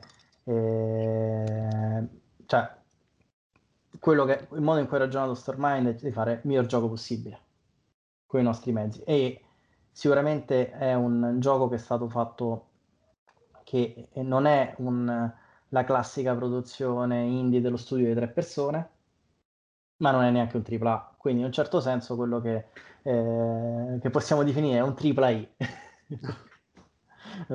Quindi è, l'ambizione è quella di fare appunto il miglior gioco possibile con, con, le competenze che abbiamo e internamente lo studio Starmind è fatto da tanti professionisti che appunto come ti accennavo proprio all'apertura anche, sono anche tornati in Sicilia, sono tornati in, diciamo, a, in Italia dopo, aver, dopo essersi formati o dopo comunque aver avuto esperienze internazionali. Quindi c'è tanto know-how che è stato portato, c'è tanta competenza, visto soprattutto dal punto di vista eh, estetico. Il trailer di Bador è bellissimo.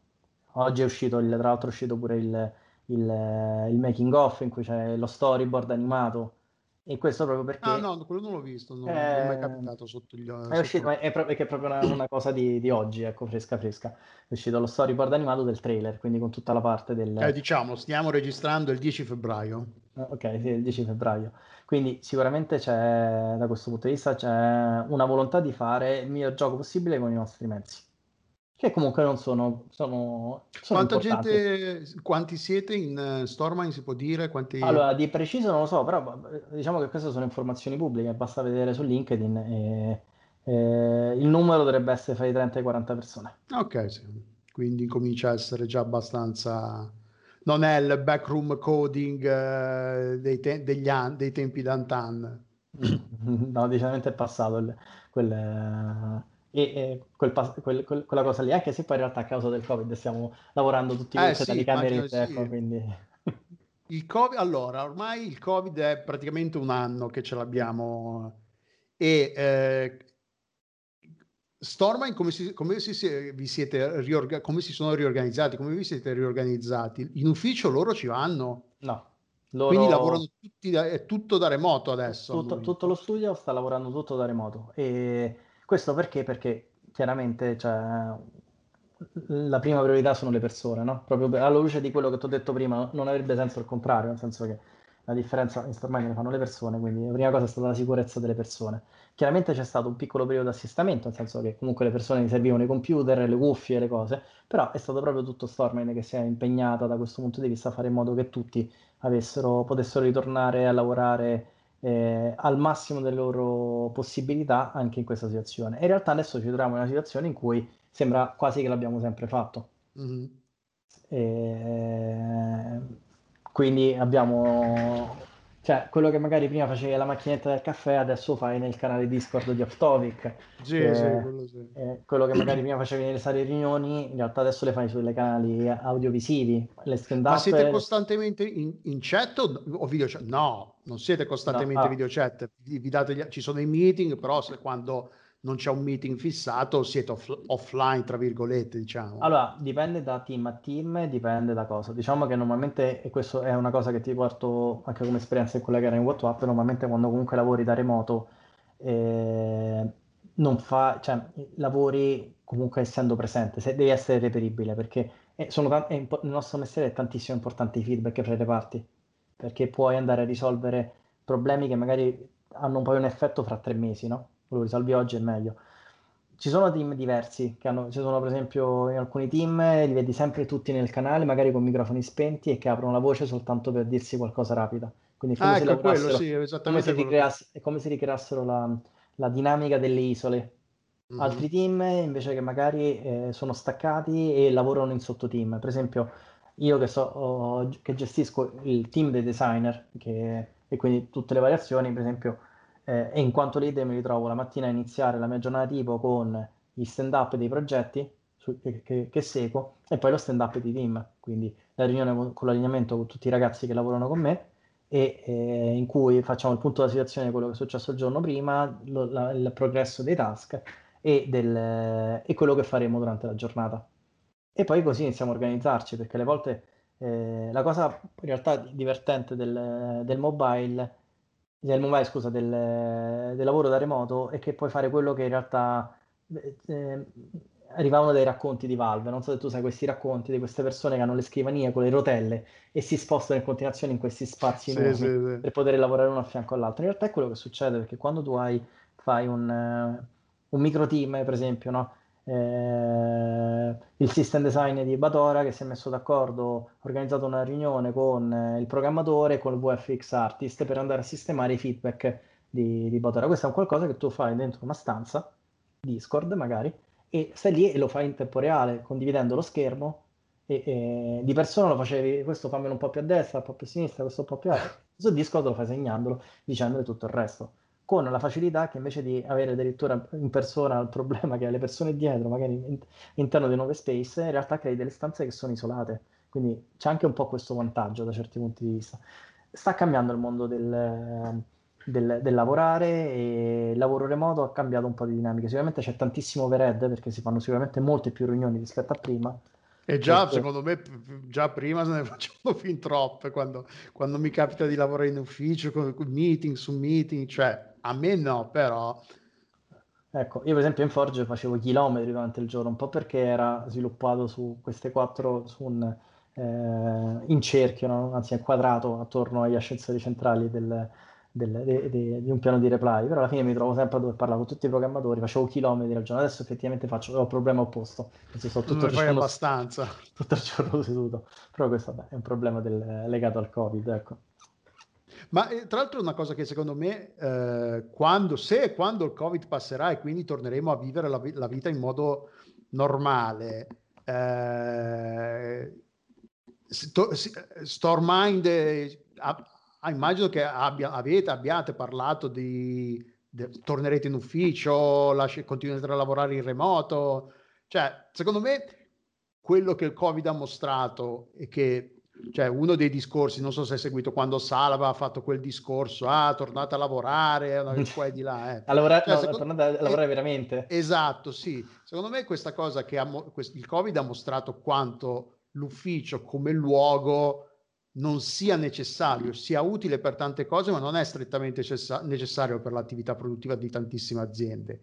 Quindi, cioè, Stormind ha l'intenzione quella di tornare in ufficio, di, avere meno gente in ufficio, di andarci tre volte alla settimana, due volte alla settimana, cioè ovviamente tutto rientrando in cose che sai che, di cui vuoi parlare, cioè Ma sono guarda, curiosità mie. in, eh. in realtà ehm, eh, da questo punto di vista non, non mi è cioè, non, non so, effettivamente, cioè, ammetto di non sapere esattamente quali sono i piani. Sicuramente il, eh, cioè, da una parte la priorità eh, a fare in modo che, se, se- che quando si tornerà in ufficio eh, sarà perché è una situazione di sicurezza per tutti. Quindi Ah no, ma quello cosa. sì, quello sicuramente, La, però la- la- la cosa più verosimile che io immagino è che ci saranno, che questa una, una- un- cioè, non, non so di Stormind, posso dirti in generale, secondo me, quello che una mia opinione generale per l'industria e per le società.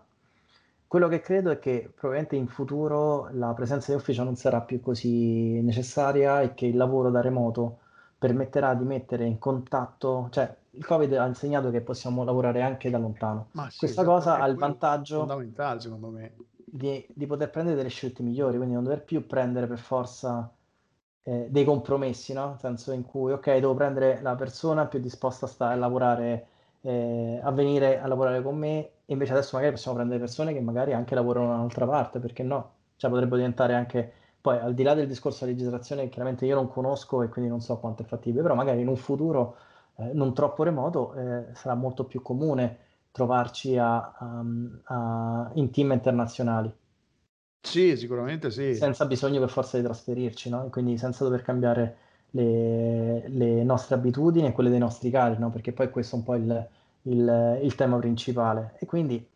ehm, ecco, non posso parlare sicuramente adesso ormai, ma la mia impressione è che sicuramente non, nei prossimi anni cambierà parecchio il mondo del lavoro da questo punto di vista.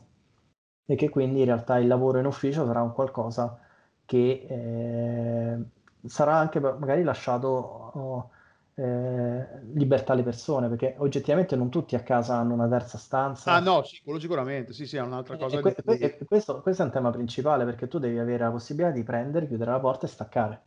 Sì, sì, Se sì. tu lavori in sala da pranzo o lavori in camera da letto, questa, questa libertà non ce l'hai, stai sempre a lavorare e questa cosa non fa bene, al- cioè non è un- una cosa sana. Io ho la fortuna di avere la stanza dell'armadio e quindi fondamentalmente io ho la mia scrivania, il mio angolo, la mia postazione di, di- di gioco, dove il mio computer e tutto il resto che l'ho ritrasformata anche nel mio luogo di lavoro. Però io quando chiudo la porta lascio il mio lavoro qua, per quanto sicuramente ho delle cose in background che sono sempre lì Sì, per forza. quello- Vabbè, facciamo una cosa, faccio un lavoro, sono fortunato e faccio un lavoro che amo, quindi chiaramente, eh, e di cui sono appassionato, quindi chiaramente eh, ci, ci penso in continuazione. È così. Un'altra cosa che volevo dire, di, eh, questa cosa, ho sempre paura di mettere le vocali nel posto sbagliato, Mhm. Batora, giusto? Ok. Sì. È una cosa, eh, fonti di ispirazione, cos- ce ne sono, ce ne sono state cose più o meno, eh, diciamo, di- volontarie o meno, nel senso che poi magari sei lì che stai giocando a una parte di un livello che è, questa- "Ah, ma questa cosa qua mi ricorda un gioco che non c'è, involontariamente abbiamo citato, comunque preso ispirazione da qualcos'altro. Perché poi Allora, alla fine ci sta e ci mancherebbe, non è che... Beh, il, il discorso è che eh, i video- tutti i videogiochi, poi a prescindere da Badora, si ispirano a tante cose diverse perché ci lavorano tante persone diverse, ognuno ci mette un po' tutta la propria cultura, la propria cosa. Ehm, Batora nasce comunque come eh, è un IP di proprietà di, di Stormind e eh, in realtà sul quale poi eh, la definizione anche di questa IP è- ci sono state delle persone che ci hanno aiutato a realizzarla. Per esempio, eh, ha collaborato Ann Toll, Tool, il, eh, la writer di Horizon Zero Dawn, tra l'altro di, Ah, ok, di non lo sapevo. Witcher e Days Gone, ci ha lavorato eh, alle musiche, eh, ha, ha lavorato Ron Fish e Borislav Mit- Mitkov, che è uno dei designer, character designer di Assassin's Creed e Prince of Persia, ha disegnato Avril, quindi diciamo che eh, intanto sicuramente ci sono state delle col- grosse collaborazioni che ci hanno, eh, in cui Stormind eh, si è rivolta per eh, fare le cose migliori possibili per il tipo di gioco che volevamo fare. Quindi siamo fatti eh, aiutare da persone che che ci avrebbero permesso di tirare fuori ancora di più il, il nostro potenziale. E quindi c'è sicuramente questa ispirazione. Poi dal punto di vista eh, visivo, c'è, c'è tantissimo. Penso che si è, si è, è arrivata questa cosa qui. Ma a, a, livello creativo, quando eh, c'è, un, c'è, un'idea che viene messa giù, cioè, quando, la possibilità e l'eventualità che eh, quello che state mettendo nel gioco possa ricordare o somigliare ad altro che si è già visto prima, è una paura? È una cosa che, che dite, ah no, bisogna evitarlo o è semplicemente, oh, è una realtà, succede, succederà, e andiamo avanti, cioè non, eh, come condiziona il processo creativo una cosa del genere? Allora, eh, su questa domanda si possono rispondere in tanti modi no, diversi. Sì, no, sicuramente. La, la, la, la, verità è che comunque quando tu lavori su un, a livello creativo, quando lavori su un gioco, eh, stai ragionando su tantissimi livelli diversi, perché hai la narrazione... Allora, in, intanto in Stormind le caratteristiche dei giochi di Stormind è che sono giochi narrativi, cioè che hanno la componente narrativa è fondamentale e devono essere però anche una componente pratica. Infatti i giochi che fanno Stormind sono, hanno sia la parte action che la parte adventure e narrativa. Alla fine il, il, il, filo, di, il filo, conduttore fra Remodered e, e Bator è proprio questo, il fatto che sono entrambi giochi con una componente action, quindi in cui le cose il giocatore le fa deve, è immerso, è lì attento, utilizza i controlli, utilizza e allo stesso tempo c'è una narrazione che è molto profonda. Questa cosa qui inevitabilmente ti porta a ragionare su tanti livelli, perché tu hai il gameplay, il gameplay devi, eh, deve rafforzare e deve esprimere il tema del gioco, il tema del gioco deve, deve esprimersi a meglio col gameplay. Una cosa, per esempio, noi io gestisco il team dei designer, noi siamo nello stesso team, lavoriamo narrative designer e game designer, proprio per questo motivo facciamo una stand up insieme, siamo parte dello stesso team, non siamo separati. Tanti studi invece ce l'hanno separati i narrative designer. Poi noi abbiamo la fortuna che i, i nostri narrative designer hanno, sono molto, uh, sono anche game designer. E, e, abbiamo anche la fortuna che i game designer che lavorano con noi hanno un'estrema sensibilità per, per, per la narrazione. Quindi questa cosa ha creato un grosso eh, anche se abbiamo specializzazioni diverse, perché nel team c'è system designer, game designer, level designer e narrative designer, però abbiamo un, un, c'è una grossissima interazione. E quindi in realtà la verità è che quando tu fai una cosa, pensi, ragioni anche da giocatore, no? Fatto, qual è la cosa più figa che farei? Ah, questa, ah, figo, perché ricorda pure questo. E quindi in realtà quando c'è un qualcosa che ricorda, lo fai perché è una cosa che ti piace, che è bella e che può aggiungere qualcosa al gioco. Se poi chiaramente e poi alle volte capita di chiedersi, ma questa cosa effettivamente ricorda un po' quello, però non per forza questo è un, è un male. Alle volte uno, quando succede questo, la cosa che si chiede è cosa hanno fatto loro, cosa hanno fatto di buono, cosa possiamo imparare da loro e cosa invece proprio da quello che loro hanno fatto noi non, non faremo perché non ci sta bene, perché... oppure semplicemente perché abbiamo gusti diversi.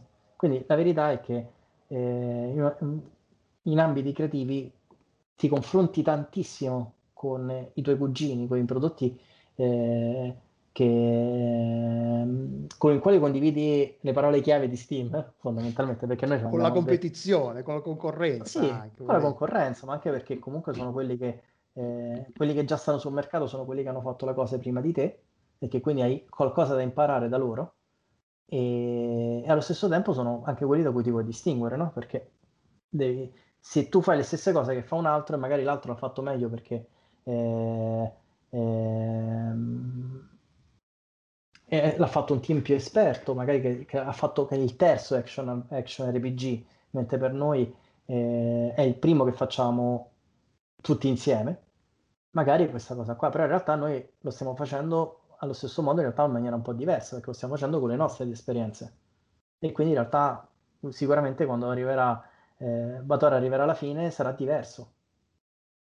Perché, proprio perché stiamo, stiamo ragionando anche in questi termini, no? Da una parte in quello che ci rende unici, che per esempio è la meccanica della dualità, quella che si, intra- si intravede e si intuisce, cioè fa parte poi alla fine dei, dei, anche dei, dei, selling point che sono segnati su Steam, che è eh, caratteristica. Ed è, si basa poi, tu, tutto il gameplay si basa su, questa, su, questo, su questo tema del bilanciamento che è anche un tema narrativo, il fatto che eh, Avril, la protagonista del gioco, è, ha il compito di trovare un bilanciamento fra, le, il, eh, fra il mentale e il fisico, che sono i due temi del gioco, e poi in realtà hanno tanti modi in cui si esprimono. Che poi è, è, in effetti è il tema pure della sua età, perché Evelyn è una, è una teenager a 16 anni, e quindi in un certo senso è anche una metafora di quella fase della vita. Quindi questo è un po' il modo in cui abbiamo cercato di ragionare, che abbiamo sviluppato e che abbiamo cercato di avere un tema che si eh, sviluppasse vari, a vari livelli, a livello di storia, a livello di meccaniche e poi anche il, e, e poi in quello che poi farà il giocatore, anche di ambientazione tutto questo.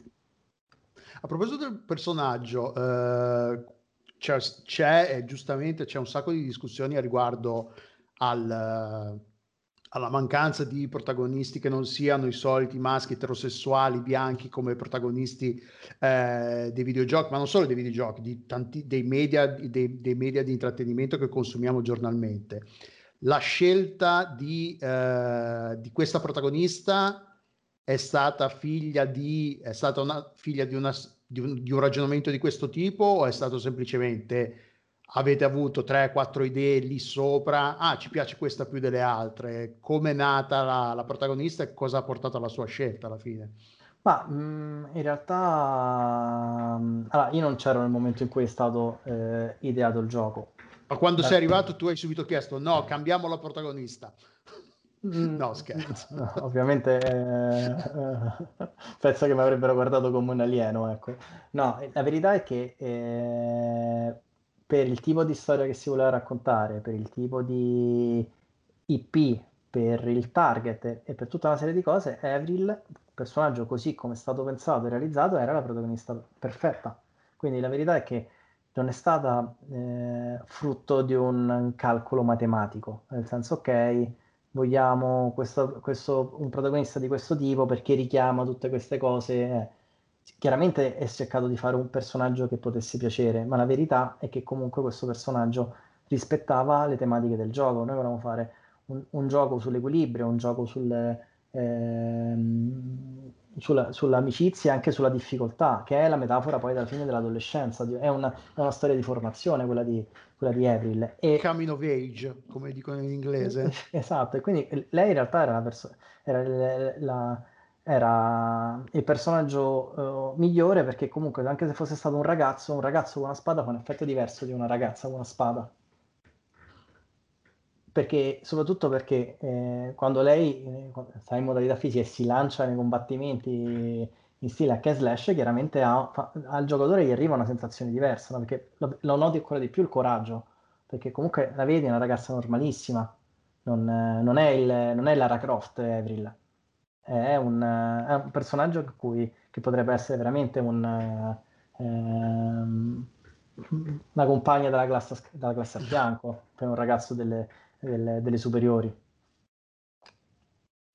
E a livello di meccanica, avete de- eh, de- una cosa che, che, che mi, mi, sono chiesto è: eh, avete dei livelli di difficoltà? Il gioco è difficile o prevedete di abbiamo, non so, 10 livelli di difficoltà e, e, e, ognuno si sceglie il livello proprio di difficoltà, oppure avete questa cosa, questa idea del eh, questo è il livello di difficoltà a cui vogliamo che voi giochiate ed è l'unico che offriremo? Guarda, devo rivelarti una cosa. È, è, generi... è, difficile come Sekiro?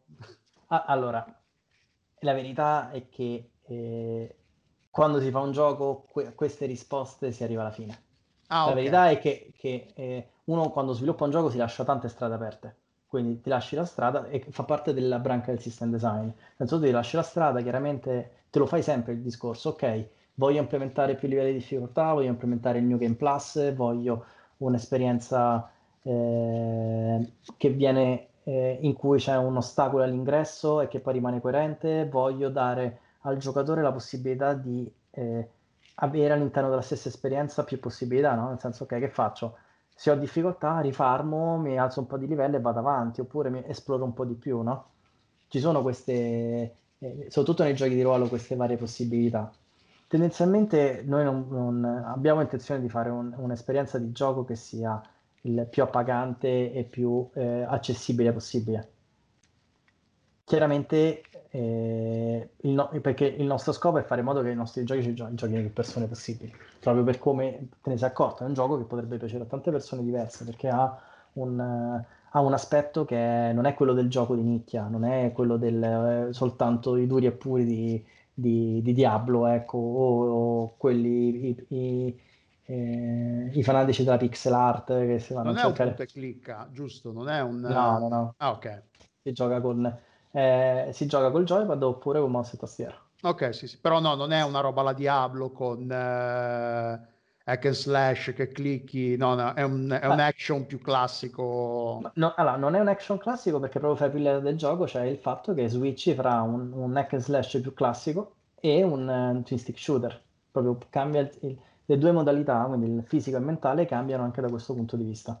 Cioè, quando vai in mentale hai dei colpi che sono proprio da stick shooter, in cui conta di più la tua capacità di mirare e colpire i nemici durante il, il combattimento, quando switchi in fisico invece conta molto di più la tua capacità di, eh, di posizionamento, di concatenamento, di eh, doggiare. È un po' più appunto hack and slash, però mh, mm, da certi punti di vista non è, non è Diablo, ecco. No, stavo guardando uno screen perché adesso sono sulla pagina di Steam e sto guardando gli screenshot. Quindi a sinistra la parte che a sinistra è rossastra e a, a destra è blu dell'UI di, eh, suddivide le abilità che hai in una modalità piuttosto che in un'altra. Ah, ok, questa cosa qui non, non l'avevo approfondita nel, nel, nel, nel, trailer, non l'avevo capita. Ah, ok, sì, quindi sì. È una cosa, oh, questa è una cosa interessante. E quindi quest, eh, eh, non, non, sarà una roba difficile. Qual era il twin shooter che era su, su Xbox Live Arcade anni fa? Qual era quello famosissimo? Re, eh, no, Geometry Wars, non è una roba sì. la Geometry Wars. No, no, no, no. Noi, anche se eh, condividiamo per esempio il, il, meccanismo di Switch, per esempio un gioco famosissimo che l'ha fatto è Ikaruga, no? Ah, ok. Penso, sì. te lo, penso te lo ricordi che c'era anche lì il discorso delle sì, polarità. E, oppure un altro gioco che ha avuto questa meccanica è, eh, mi pare che si chiama Outland, che era un Metroidvania ad, ambientaz- ad ambientazione... Eh, no, africana, tra l'altro credo che sia stato il publisher, fosse stato proprio Ubisoft o comunque era uscito così ed era... Steam. Outland hai detto? Mi pare che si chiamasse Outland. Ah. Perché poi con Outlast, Outland, Outcast, eh, mi, mi tendo a confondere. Outland, Eccolo qua, sì, vedo che ha proiettili a schermo di due colori differenti, sì, sì. Sì, sì, Outland. Quello è un altro gioco che per esempio utilizza questa, che ha utilizzato questa meccanica. Credo che noi siamo i primi... Ah sì, è di Housemark, giusto, bravo, sì, sì, giusto, giusto. E credo, eh, credo che noi siamo i primi che l'abbiamo utilizzata in un contesto come questo. Che non è un, un, un uno shoot, cioè un... come si chiama? Shoot em up, ecco, mi veniva sì. shooter, non è uno shoot em up puro e duro. Eh. Sì, anche se in, in, più noi in realtà i Karuga e, e, e, Outland il sistema di gioco è lo stesso, cambia soltanto il fatto che sei positivo e negativo. Nel nostro caso invece abbiamo pure aggiunto questo fatto che cambia proprio il gameplay da una modalità ah, okay. all'altra e quindi eh, quello che deve fare il giocatore appunto è trovare un equilibrio fra questi due gameplay. No? C'è questo tema ancora ricorrente dell'equilibrio in cui noi abbiamo cercato che tutto il design del gioco eh, diciamo fosse coerente con questo tema. E piattaf- la, la, scelta delle piattaforme su cui, eh, su cui, uscire ha influenzato in qualche modo il design o è un design diciamo universale che funziona diciamo più o meno su tutto con le, con le necessarie aggiustamenti di controlli piuttosto che una, alcune cose? Ma il, fondamentalmente, probabilmente da questo, da questo punto di vista, essendo eh, cioè proprio la tipologia di gioco si Perché presta a essere molto avete annunciato che esce su un botto di, di, piattaforme se non ricordo male. Perché mi ricordo che ne parlavo con qualcuno su, probabilmente sul, sul, nostro slack di Outcast e si parlava che, che l'annuncio che è, è, una, è una, un totale di, di piattaforme. la Nintendo Switch insomma. Ah ecco. Quindi, quindi anche PS5 Xbox S, Series S e Series X, mi confondo sempre, anche sulle nuove console. Ah, su questo vorrei, allora, vorrei evitare... No, lo so, non mi ricordo se è stato annunciato o no, perché mi ricordo che erano tante. E infatti una cosa che aveva sorpreso è, cioè, un team italiano non, non, non grosso, comunque che non è, che non salta che non è conosciuto come una multinazionale con miliardi di persone che può avere, che si fa fare la grafica dallo studio vietnamita, il game design in Canada, una cosa e l'altra, uscire su tante piattaforme così è sembrato una, una cosa sorprendente, appunto perché appunto è una, è una, scelta che rivela ambizioni di un certo livello. Che non... Beh, sicuramente una cosa che, cioè, mh, mm, come si dice, eh, Stormind non è il primo gioco multipiattaforma che, che ha fatto. Eh, Remotered è uscito per, è uscito per, eh, per, su un botto di piattaforme, tra l'altro tutte al day one. Ah, ecco sì, è infatti quello che... Comunque che, sì, ti confermo, cioè... confermo, PS4, PS5, Xbox One e Series eh, X and S. Che... Oltre chiaramente a Steam e Nintendo Switch. Eh, non sono poche, eh? anche a livello gestionale di submission e tutto il resto, a livello burocratico, gestire tutte quelle versioni non è una, una roba semplicissima. Decisamente Quindi... no. e, ehm, te, non avete annunciato una finestra di uscita perché adesso guardavo su, sto, su Steam mi dice ancora che è to be announced eh? o to be defined, to, to sì. be quindi sì, ti confermo che, che, la data di rilascio ancora non è stata annunciata. Ok, niente, ok, quindi, quindi questo non te la chiedo neanche perché è inutile. No, se, aveva, se c'era ne parlavamo, ma quindi... Eh, e appunto, non averla, ave, ovviamente internamente l'avrete, ok, però non, come, come influenza il vostro lavorare il non aver ancora annunciato quando uscite e come potenzialmente lo cambia nel momento in cui dite a tutti ah usciamo il giorno tal dei tali eh, allora, la pressione interna come, come, come, cambia come funziona? Allora, questi sono, sono, i, sono i temi grandi proprio del, dell'industria del videogioco. Sicuramente c'è il discorso che fino a quando non viene annunciato completamente non ci, cioè non è che non ci credi non, non, non dici, lo sai che uscirà quel giorno, ma tu intanto ragioni a breve termine, cioè tu ragioni con il tuo sprint, no? Con il tuo, ok, sto lavorando su questo task, poi lavoro, poi lavoro, poi lavoro. Quindi in realtà quello che succede è che fino a quando non si, non si avvicina veramente la data di rilascio, tu in realtà vivi una sorta un po' di limbo, no? Anche perché poi comunque quando viene annunciata la data di rilascio, tu ormai stai... Eh, hai già tutto pianificato da lì fino a, alla data di rilascio, quindi già lo sai, già l'hai visto, già l'hai metabolizzato. Però il momento in cui effettivamente tu stai, eh, mandi la comunicazione al mondo e tutti sanno che escono quel giorno, inizi a, rag- a, ragionare che ci sono delle persone che saranno lì a aspettarlo, che esci, e che ci saranno persone che, scri- che scriveranno, che aspetteranno, il, eh, aspetteranno, di vedere il gioco per parlarne, per, eh, e intanto se lo stanno immaginando, che sono lì che ancora... Ah, come sarà il gioco veramente? Chiaramente ti fa, è, è abbastanza strano come effetto. Quello che ti posso dire è che quando è uscito per esempio il trailer, noi abbiamo, abbiamo è stata una sensazione strana perché eh, abbiamo, abbiamo lavorato tutti tantissimo, chiaramente gli artisti di più, però il trailer per noi è stata una milestone importante internamente. E quindi realtà... è stato l'annuncio, l'annuncio, del gioco, nessuno al, sì, al sì. di fuori di Stormine sapeva che dell'esistenza di questo gioco prima di quel trailer, giusto? Beh, ehm... cioè, vabbè, eh, aperti, eh, cioè la stampa, il pubblico, il comune, nessuno lo sapeva che, no, che diciamo che il mercato, cioè il pubblico non lo sapeva e quindi neanche... Okay, esatto. Quindi sì, è stato il, proprio il reveal dell'esistenza di questo, di questo, del, di questo gioco e su cui appunto stiamo... Eh, abbiamo detto al mondo per la prima volta che ci stiamo lavorando e l'abbiamo fatto facendo vedere pure un trailer, bam, invece di fare semplicemente così. Quindi sicuramente è stata una cosa molto d'impatto.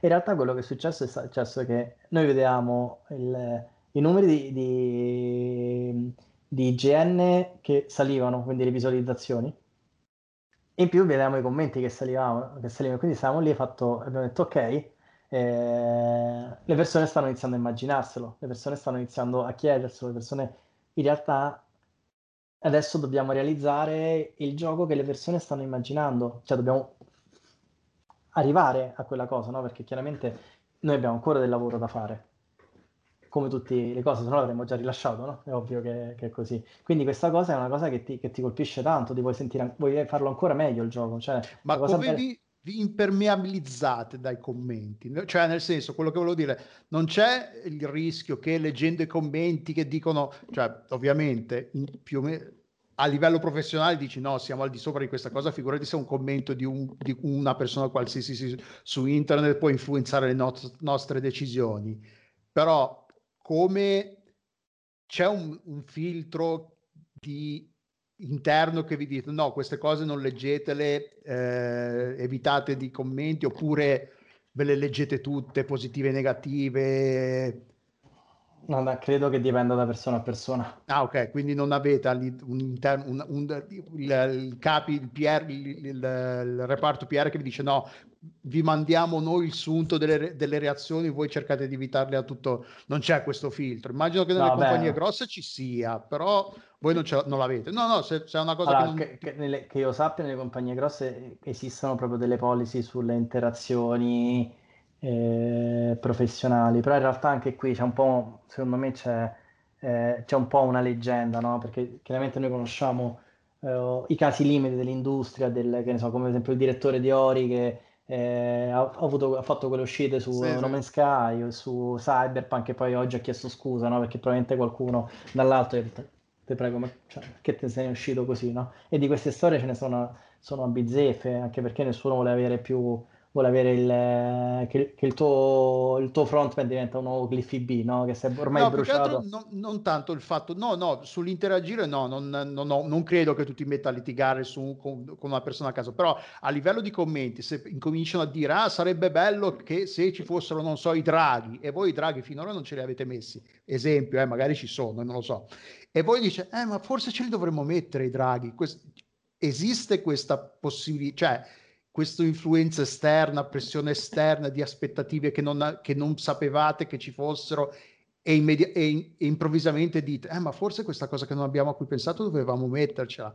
Esiste questa pressione Guarda, su di voi? Eh, esiste, allora, su queste cose qua chiaramente c'è, una, c'è un progetto e questo progetto ha, delle, ha sue, un suo percorso, delle sue scadenze interne, delle sue evoluzioni e tutto il resto. Quindi non è che eh, se una persona dice eh, cioè, se tante persone improvvisamente dicono eh, ma perché non lo fate trasfor- non lo trasformate in un gioco di guida, noi lo trasformiamo in un gioco di guida, perché chiaramente non è possibile, ma perché è proprio un'altra cosa.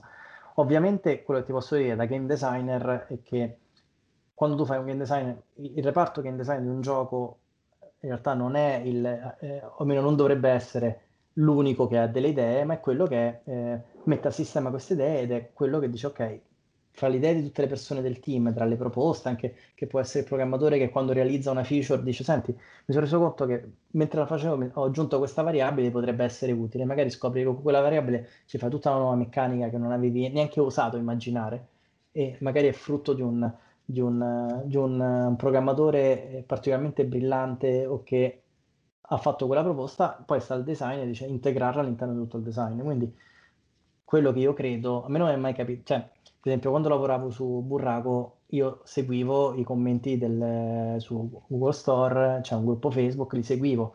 Madonna, molti, hai tutta la, mia, la mia solidarietà. Ah, eh, molti di quelli erano paccottaglie ed erano cose che mi, mi facevano salire la bile, però c'erano anche delle, dei suggerimenti utili. Quindi in realtà la, la verità è che eh, dipende da, da, quanto è impegnativo farlo, semplicemente quanto è time consuming se ci sono pochi commenti, uno si va a vedere, trova uno stimolo e tutto il resto. E chiaramente se avessi 200.000 commenti non, non, non, hai proprio il tempo fisico per andarti a leggere tutti e a cercare quelli buoni. Quindi vai un po' a... Vai un po' a cioè, quelli che vedi, se c'è un'idea buona, magari ti influenza. In realtà la verità è che comunque da designer sei sempre influenzato tutto quello che leggi. E avere un feedback direttamente da una persona che comprerebbe il gioco è comunque un feedback importante. Poi ci sono magari delle cose che non implementi l'idea del, del drago, però magari dici ok. Come? Era la mia idea migliore. Però magari dici, vabbè, magari però perché le persone piacciono i draghi perché sputano fuoco e quindi magari c'è un persona, c'hai un, hai un altro rettile nel gioco e fai sputare il fuoco. Quindi magari non è un drago, però piace lo stesso. Se ci può stare, no? Ovviamente adesso sto banalizzando. No, no, sì, ma anche sì. Però eh, l'idea, l'idea, è capire dietro una proposta cosa, qual è il, il il, ehm, la cosa che lo spinge, che, che, poi in realtà fa parte, è, è la base del, del, del, lavoro di game design, no? perché quando sei un game designer tu ottieni comunque cioè, tutti che vogliono metterci la loro bocca o comunque vogliono dare la loro opinione, che va benissimo, però spesso vogliono darti pure la soluzione.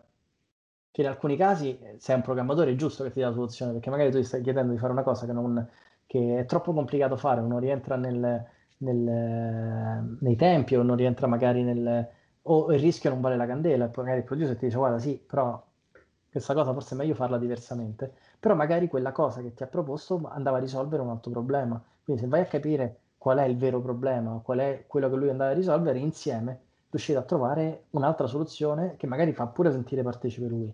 Quindi questo in realtà eh, lo diceva pure mh, eh, eh, dei designer molto più importanti di me. Eh, per esempio il nostro amico Schnell di The Art of uh, Game Design che diceva proprio che l'abilità più importante di un game designer è l'ascolto, la capacità di ascoltare, proprio perché se capisci quello che quelli, cos'è che spinge le persone che hanno a che fare con te a dirti quella cosa, quindi qual è il vero motivo, riesci a capire come fare una cosa migliore. Oltre al fatto che devi ascoltare te stesso, devi ascoltare chi lavora con te, devi ascoltare il tuo pubblico, perché comunque è, è un prodotto di, di comunicazione, di intrattenimento, quindi non puoi farlo soltanto per te stesso e sperare che là fuori ci siano delle persone uguali a te a cui piace. Cioè, poi c'è pure chi ragiona in questo modo, ma mh, mm, ehm, non lo puoi fare per tutti i tipi di progetti. Quindi fare il game designer è un'espressione dell'ego, ma è anche una, un gioco a, a, met- a, tenerlo sotto controllo, questo ego? Ah, ehm, personalmente più vai avanti e più l'ego in realtà è un, è un fardello inutile, proprio perché per il discorso che dicevo prima, che, che, ammazzi i tuoi figli, quindi anzi l'ego è molto molto problematico, soprattutto perché devi collaborare, soprattutto perché da solo un game designer da solo non ottiene niente, cioè o sei un, un one man band, quindi sei un programmatore, game designer, artista, però alla fine eh, eh, è una cosa che se vuoi fare delle cose ambiziose, eh, pure... Eh, adesso non mi viene il nome, comunque diciamo che eh, ci sono eh, l'autore di The Witness. Uh, beh, mi, viene, mi viene Fisher. Flow, esatto, mi viene Fisher perché mi veniva Fisher, ma non è Fisher, Fisher è quello di Fez perché, perché dopo aver visto eh, Indie Game The Movies, chiaramente i due nomi vengono associati nello stesso neurone. Allora... Sì, Jonathan Blow. Jonathan Blow si chiama. Ecco. Jonathan Blow. Sì, sì, sì, no, è Mia Fisher perché appunto Indie Game The Movies, però Jonathan Blow. Braid l'ha fatto da solo, The Witness ha messo su un, un team grosso, perché? Perché voleva dire delle cose diverse, più grosse aveva bisogno di un team. Quindi l'idea è, sì, mm, personalmente forse sarò pure un po' atipico io, però diciamo che da questo punto di vista, ad esempio, io in quanto lead ho tanto lavoro di organizzazione. Quindi in realtà io, il mio ruolo è quello di far lavorare meglio i designer che stanno sotto di me per dargli il massimo supporto e permettere a loro di esprimere. Le mie cose in passato l'ho fatte, comunque chiaramente io influenzo il gioco, perché influenzo le persone eh, con, con, che lavorano con me, eh, mettendole magari all'interno dei binari che sono, che sono, più sicuri o che comunque permettono di avere un, una direzione che è all'interno dello scope del, del, del progetto. Però effettivamente il mio ruolo è molto di supporto degli altri e quindi il mio Diego in realtà è molto, cioè, non, non, ha, non, ha, non, ha, tutto questo grande spazio. Il designer non è il capo autore, il designer è il, è quello che aiuta e che è responsabile del team di design, dei suoi task, delle cose che deve fare, dell'interazione con gli altri. Quindi, ecco, è, probabilmente pure per alcuni eh, può essere anche considerato noioso. A me, sinceramente, piace tantissimo perché appunto ho delle persone straordinarie che lavorano con me e che eh, metto in comune, e faccio uscire le migliori idee possibili quando escono fuori è un qualcosa che tu li vedi proprio che stanno con gli occhi così e non, e non capisci più da chi è partito cosa, no? Quindi è questa la... Sì, sì, è quello quando, quando è, funziona bene non capisci più chi ha fatto cosa e, che, e quindi diventa, un, diventa quello che esce fuori, diventa il prodotto di tutti insieme. Quindi quello il, per quello dico Lego tutto sommato non c'ha ehm, tutto questo valore. Poi in realtà all'interno di un team ci sono delle dinamiche basate sulle personalità. Quindi se per esempio eh, le persone che sono più appunto che pensano più alla produzione, perché ecco, in quanto, produ- in quanto eh, eh, lead designer, avendo tanto a che fare con il producer, io sposo le, le, i, diciamo, lo scopo del producer perché io sono il, il modo in cui il producer interagisce con il design del gioco e comunico quello che stiamo facendo ci sono persone che magari lo, lo, scopo del team è quello di di mettere maggiormente alla prova le idee delle altre, in cui non, so, non, gli basta la risposta semplice che risolve il problema, vuole che abbia pure un senso e quindi ci sono quelli che alzano il livello, ci sono quelli che sono più che pensano molto più alla parte meccanica, molto più pratica, che quindi deve essere proprio divertente, devi, eh, si concentrano più proprio sul feeling del divertimento di quando hai in mano il controller, ci sono quelli più narrativi, quindi sul senso di quello che stai facendo. E quindi quando dai tutti questi punti di vista dati dalle personalità, dai compiti, dagli, dagli stili diversi for- dai progetti, dalle storie diverse, arrivi che ottieni un qualcosa che è superiore alla somma delle parti. E, e infatti per questo è, è, l'ego alla fine è un fardello inutile, perché se ci fosse una personalità che si arrocca nella sua posizione, chiaramente non, man- mancherebbe il... Um, cioè non sarebbe più un uh, moltiplicativo l'effetto, no, sarebbe okay. soltanto additivo. Penso che quello si fa il suo spazietto finché lui ha cioè il suo regno e poi al di fuori di quel regno è contrariato perché gli altri fanno cose che lui non farebbe. Quanti Questo siete nel, nel, al, nel, nel, reparto design? Quanti siete? Allora, il, siamo sette. Io gestisco un team di sette designer, me compreso. Ok. E siete, eh, hai detto che siete design narrativo e design eh, delle meccaniche, siete tutti insieme, quindi se fate una cosa cioè si, vi parlate, se uno decide di inter- a livello narrativo una soluzione deve essere integrata con, con, con, quello che succede meccanicamente nel gioco, non è semplicemente... Allora, diciamo che chiaramente ognuno ha i suoi ambiti di, di priorità.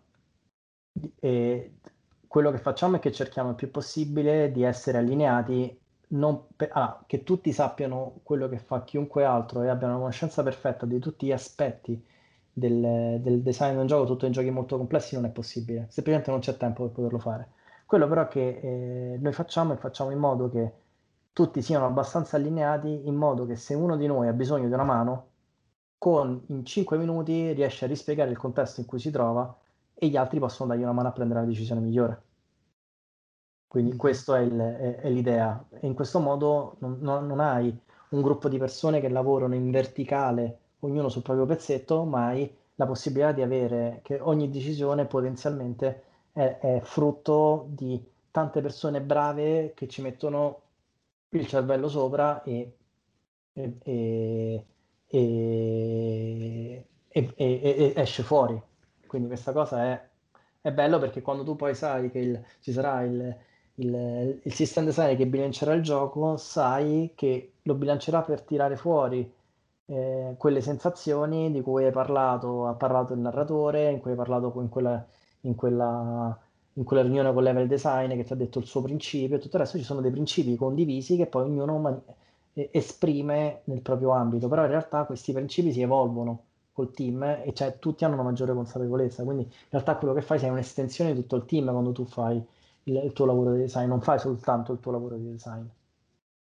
Una cosa che, eh, a cui stavo pensando adesso è che eh, a livello creativo avete, avete cre- scritto tutto quello che andrà nel gioco o state ancora eh, aggiungendo roba in questo momento? Quando è che decidi? Perché mi ricordo che avevo fatto una conversazione, avevo intervistato One Respector e lui aveva, aveva detto che a lui, a lui le limitazioni, per lui, secondo, secondo lui, le limitazioni nel, nel, processo creativo era quello che lo stimolavano di più, perché non avere limiti non, non, sai, non, non, lo, non lo, stimolavano creativamente e di solito se non hai limiti scegli la soluzione più pigra, secondo lui.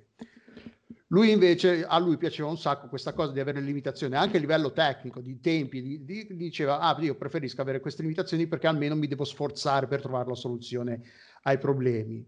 Voi avete già tutto scritto, magari non implementato perché i tempi di realizzazione, o state ancora creando sistemi, idee, qualcosa, c'è ancora, cioè a livello progettistico il gioco è finito, avete ancora idee che volete buttarci allora. dentro? E... Ehm, Sem- sempre eh, tornando allora, al discorso, ti, se avete segreti, ti, roba faccio, che non volete dire, fa, faccio tranquillo. Un eh, discorso, eh, generale. il discorso generale è che in realtà, eh, come ha detto molto bene il nostro executive producer eh, eh, Filippo Franco, in realtà i giochi, quello che fa uno studio di videogiochi è lo scopre il prodotto.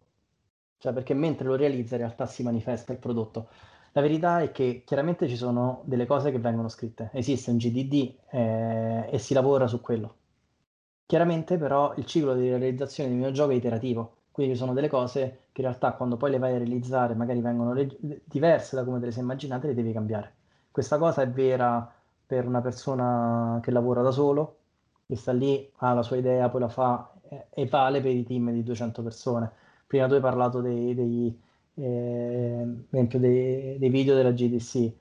Addirittura, per esempio, c'è un video famoso che è quello di Horizon Zero Dawn, in cui c'è lead designer che molto candidamente ha detto guarda noi siamo arrivati al gioco avevamo praticamente eh, mh, eravamo praticamente a quasi a finire la beta abbiamo fatto testare il gioco e il gioco non piaceva e quindi hanno dovuto riscrivere completamente alcuni sistemi hanno dovuto rifare alcune cose e tutto il resto diciamo che fa parte del, del processo iterativo con cui vengono fatti i videogiochi nessuno sulla carta neanche Miyamoto è in grado di scrivere un gioco che al 100% è divertente.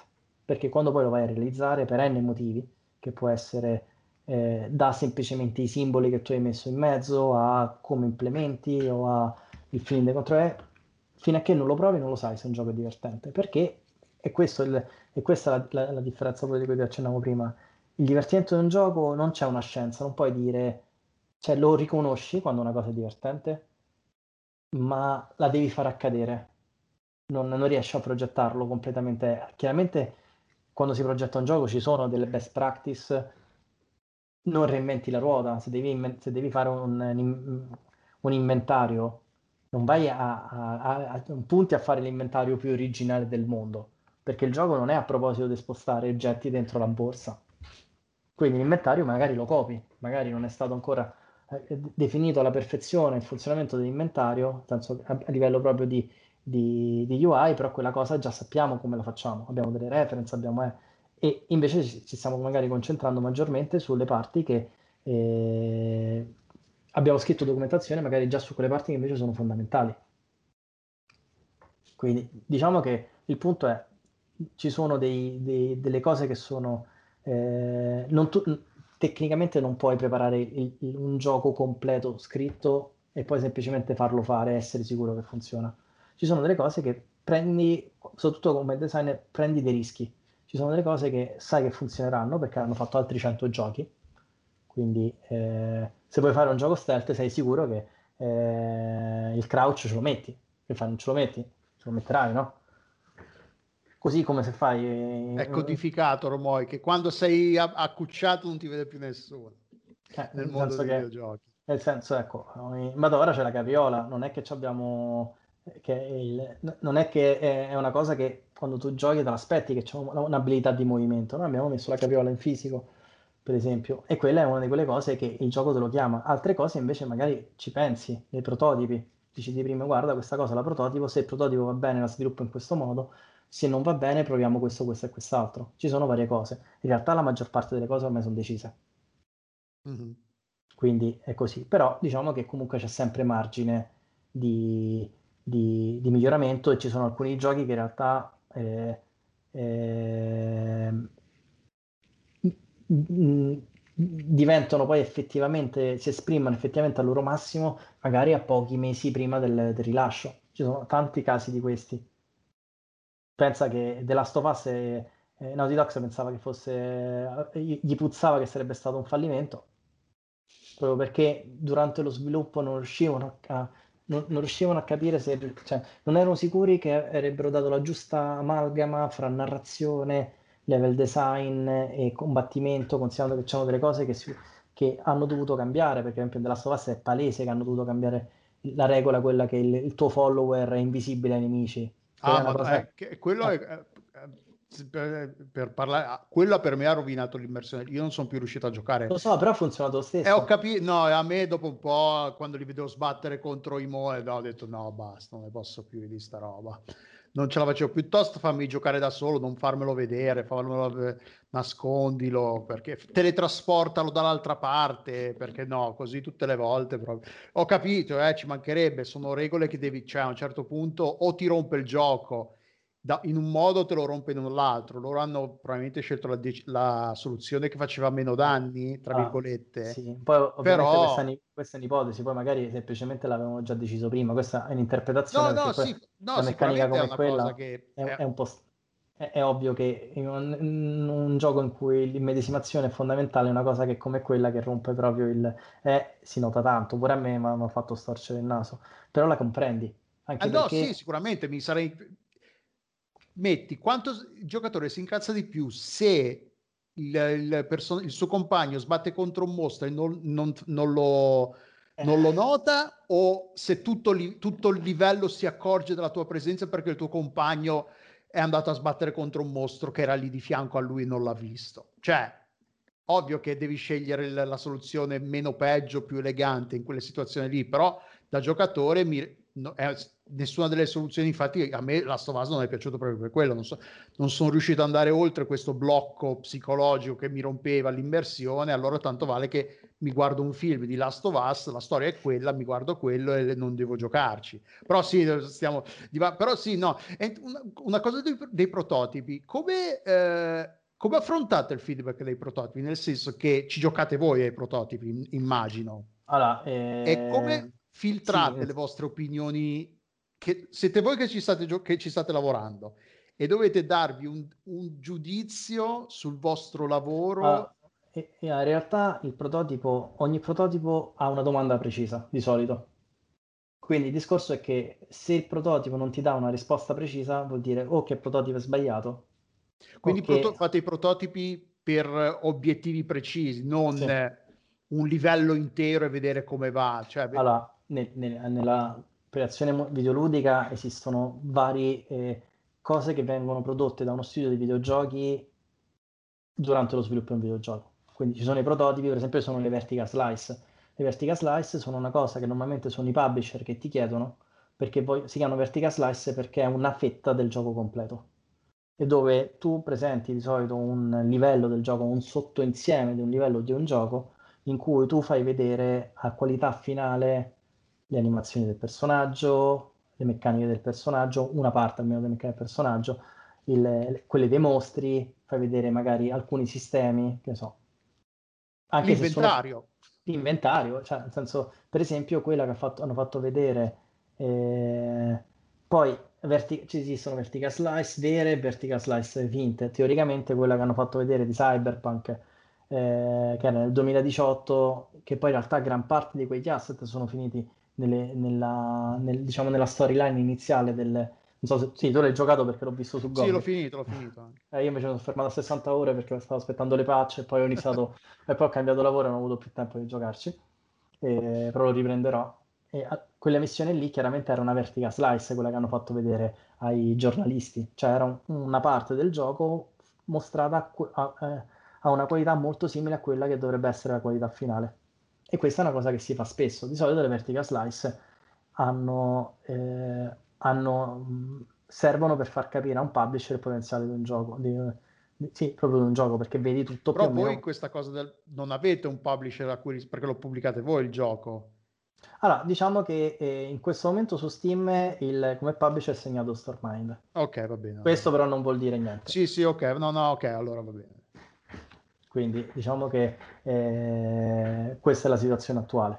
Allora sì, no, a, a livello produzi- produttivo, nel senso, co- per avere un'impressione di, do- di- di dove state andando, di che- del punto a cui vi trovate su, al- su determinati aspetti, come, li fil- come filtrate a livello, produ- oh, scusa, a livello produttivo? Eh, cer- come cercate di trovare più, il punto di vista più oggettivo su alcune cose quando siete voi che le state facendo? Quindi c'è un certo livello convinc- coinvolgimento. per- Oppure fate giocare, fate provare to- tipo i, i grafici lavorano, eh, provano la roba di level design, così voi non siete coinvolti nel, nel lavoro di feedback e ricevete solo il feedback. Oh, Allora, e quindi esistono- c'è questo scambio. Diciamo che a questa, a questa esigenza esistono vari modi di rispondere, nel senso che esistono, eh, si fa in tanti modi diversi. Si fa come detto te, alcune volte sono i, i publisher a cui tu mostri il tuo prototipo che ti danno dei feedback, perché loro chiaramente sono interessati. Sì, sì, sì, C'è quello un publisher che è interessato e dice guarda, me il gioco piace, ma cambia questo, questo e quest'altro. Oppure, guarda, secondo me questa cosa qua non va bene, se risolvete questo problema potrebbe essere così. Oppure, eh, bellissima la grafica, però questo non mi piace. Cioè, diciamo che esistono vari modi che, eh, per arrivare a questa risposta. Esistono per esempio pure i focus group. Sì, infatti, no, quello dei focus group eh, esistono in Italia, si possono fare per i videogiochi, sì. Mm, eh, tendenzialmente credo di sì, nel senso che non, mi, non so se esistono leggi a riguardo. Eh, per esempio in, in WhatsApp eh, noi facevamo, eh, capitava di far provare semplicemente eh, le cose a... cioè è capitato di farlo provare a persone che non erano del team. Allora sì, quindi succede, è una, è una Però pratica... diciamo che in, que- in, quel caso non era proprio un focus group. Cioè, la si face... cioè una cosa è creare proprio, cioè il focus group ha un significato specifico in ambito, per esempio, della pubblicità. Sì, sì, sì. sì. N- noi, per esempio, cioè, in, in, quel caso non l'abbiamo fatto in quel modo lì, quindi non, è, non, non, non rientra nella definizione di focus group. In Italia però so, sicuramente ci sono, delle, ci sono degli studi che hanno utilizzato questa metodologia. E è un qualcosa che si fa quando normalmente più il prodotto è grande, più lo fai. Sempre nell'esempio che ti dicevo prima di, eh, di Ori- del, eh, del lead design di Horizon Zero Dawn, l'ha detto chiaramente che loro arriv- hanno, hanno inizia tutto il, um, diciamo il, il suo speech del JDC con i risultati del di questo focus group che hanno fatto, ah, okay. cui risultava che il gioco era brutto. Poi è stato il gioco che ha venduto più di Guerrilla e tutto si Tra l'altro a me è piaciuto tantissimo Horizon, eh. l'ho trovato spettacolare, sì, sì. Eh, quindi però quello per esempio è un classico caso in cui un gioco in cui è stato fatto con... Eh, cioè è stato fatto provare ai giocatori e non andava bene. Perché lo fanno provare ai giocatori? Per essere sicuro che se tu stai investendo milioni, se il gioco fa cagare, c'è un problema. Sì, no? infatti, sì, Quindi. Lo, fai, lo, fai, provare quando ancora hai, hai, tempo e modo di poterlo migliorare. Poi esistono obiettivi e obiettivi. Chiaramente non, mm, dipende pure dal budget del gioco, della sì. Diciamo che esistono, esistono, strumenti che tu utilizzi per fare la cosa, cioè che vanno a risolvere problemi specifici. E, ehm, quindi è anche un po' quello. Diciamo, sicuramente c'è tanto feedback interno. Penso noi, eh, per esempio, i programmatori sono quelli che lo giocano di più e ti dicono guarda da quando hai fatto ad esempio questa modifica il gioco secondo è molto più bello. Questo capita di, di sentirsi dire ho fatto guarda questa cosa che abbiamo provato ma io non sono tanto convinto. E quando un team ad esempio funziona molto bene ti, prov- ti provano già anche a darti per esempio la soluzione. Detto, guarda ho provato così però ho visto pure così che funziona un po' meglio. Perché chiaramente tu non, eh, non eh, anche il team di design più immerso nel progetto quei design più meticolosi non hanno un controllo perfetto su ogni singola cosa no? Oh, e quindi è importante che le altre persone del team ti facciano le proposte. Quindi so, il programmatore che lavora sulla minimappa ha fatto guarda, io la minimappa l'ho fatta così e la possiamo settare in questo modo, in questo modo, in quest'altro modo. E tu dici cavolo figo, e se lui non l'avesse settato in quel modo tu non avresti mai trovato quella soluzione. E questa cosa succede in tantissimi giochi, che magari delle feature che sono bellissime non sono state pensate direttamente dal design, ma è stato il designer che, che le ha riconosciute e le ha decise di inserirle nel gioco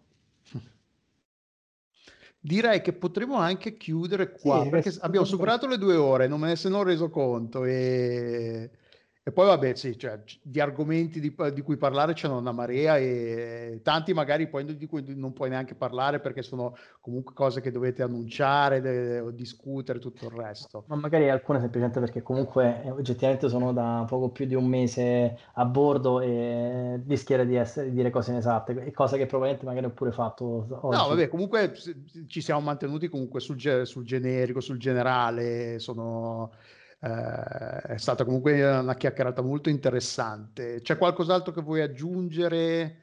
Eh, non so, vabbè, la data, la data, l'uscita l'abbiamo già detto che non, non la sappiamo ancora.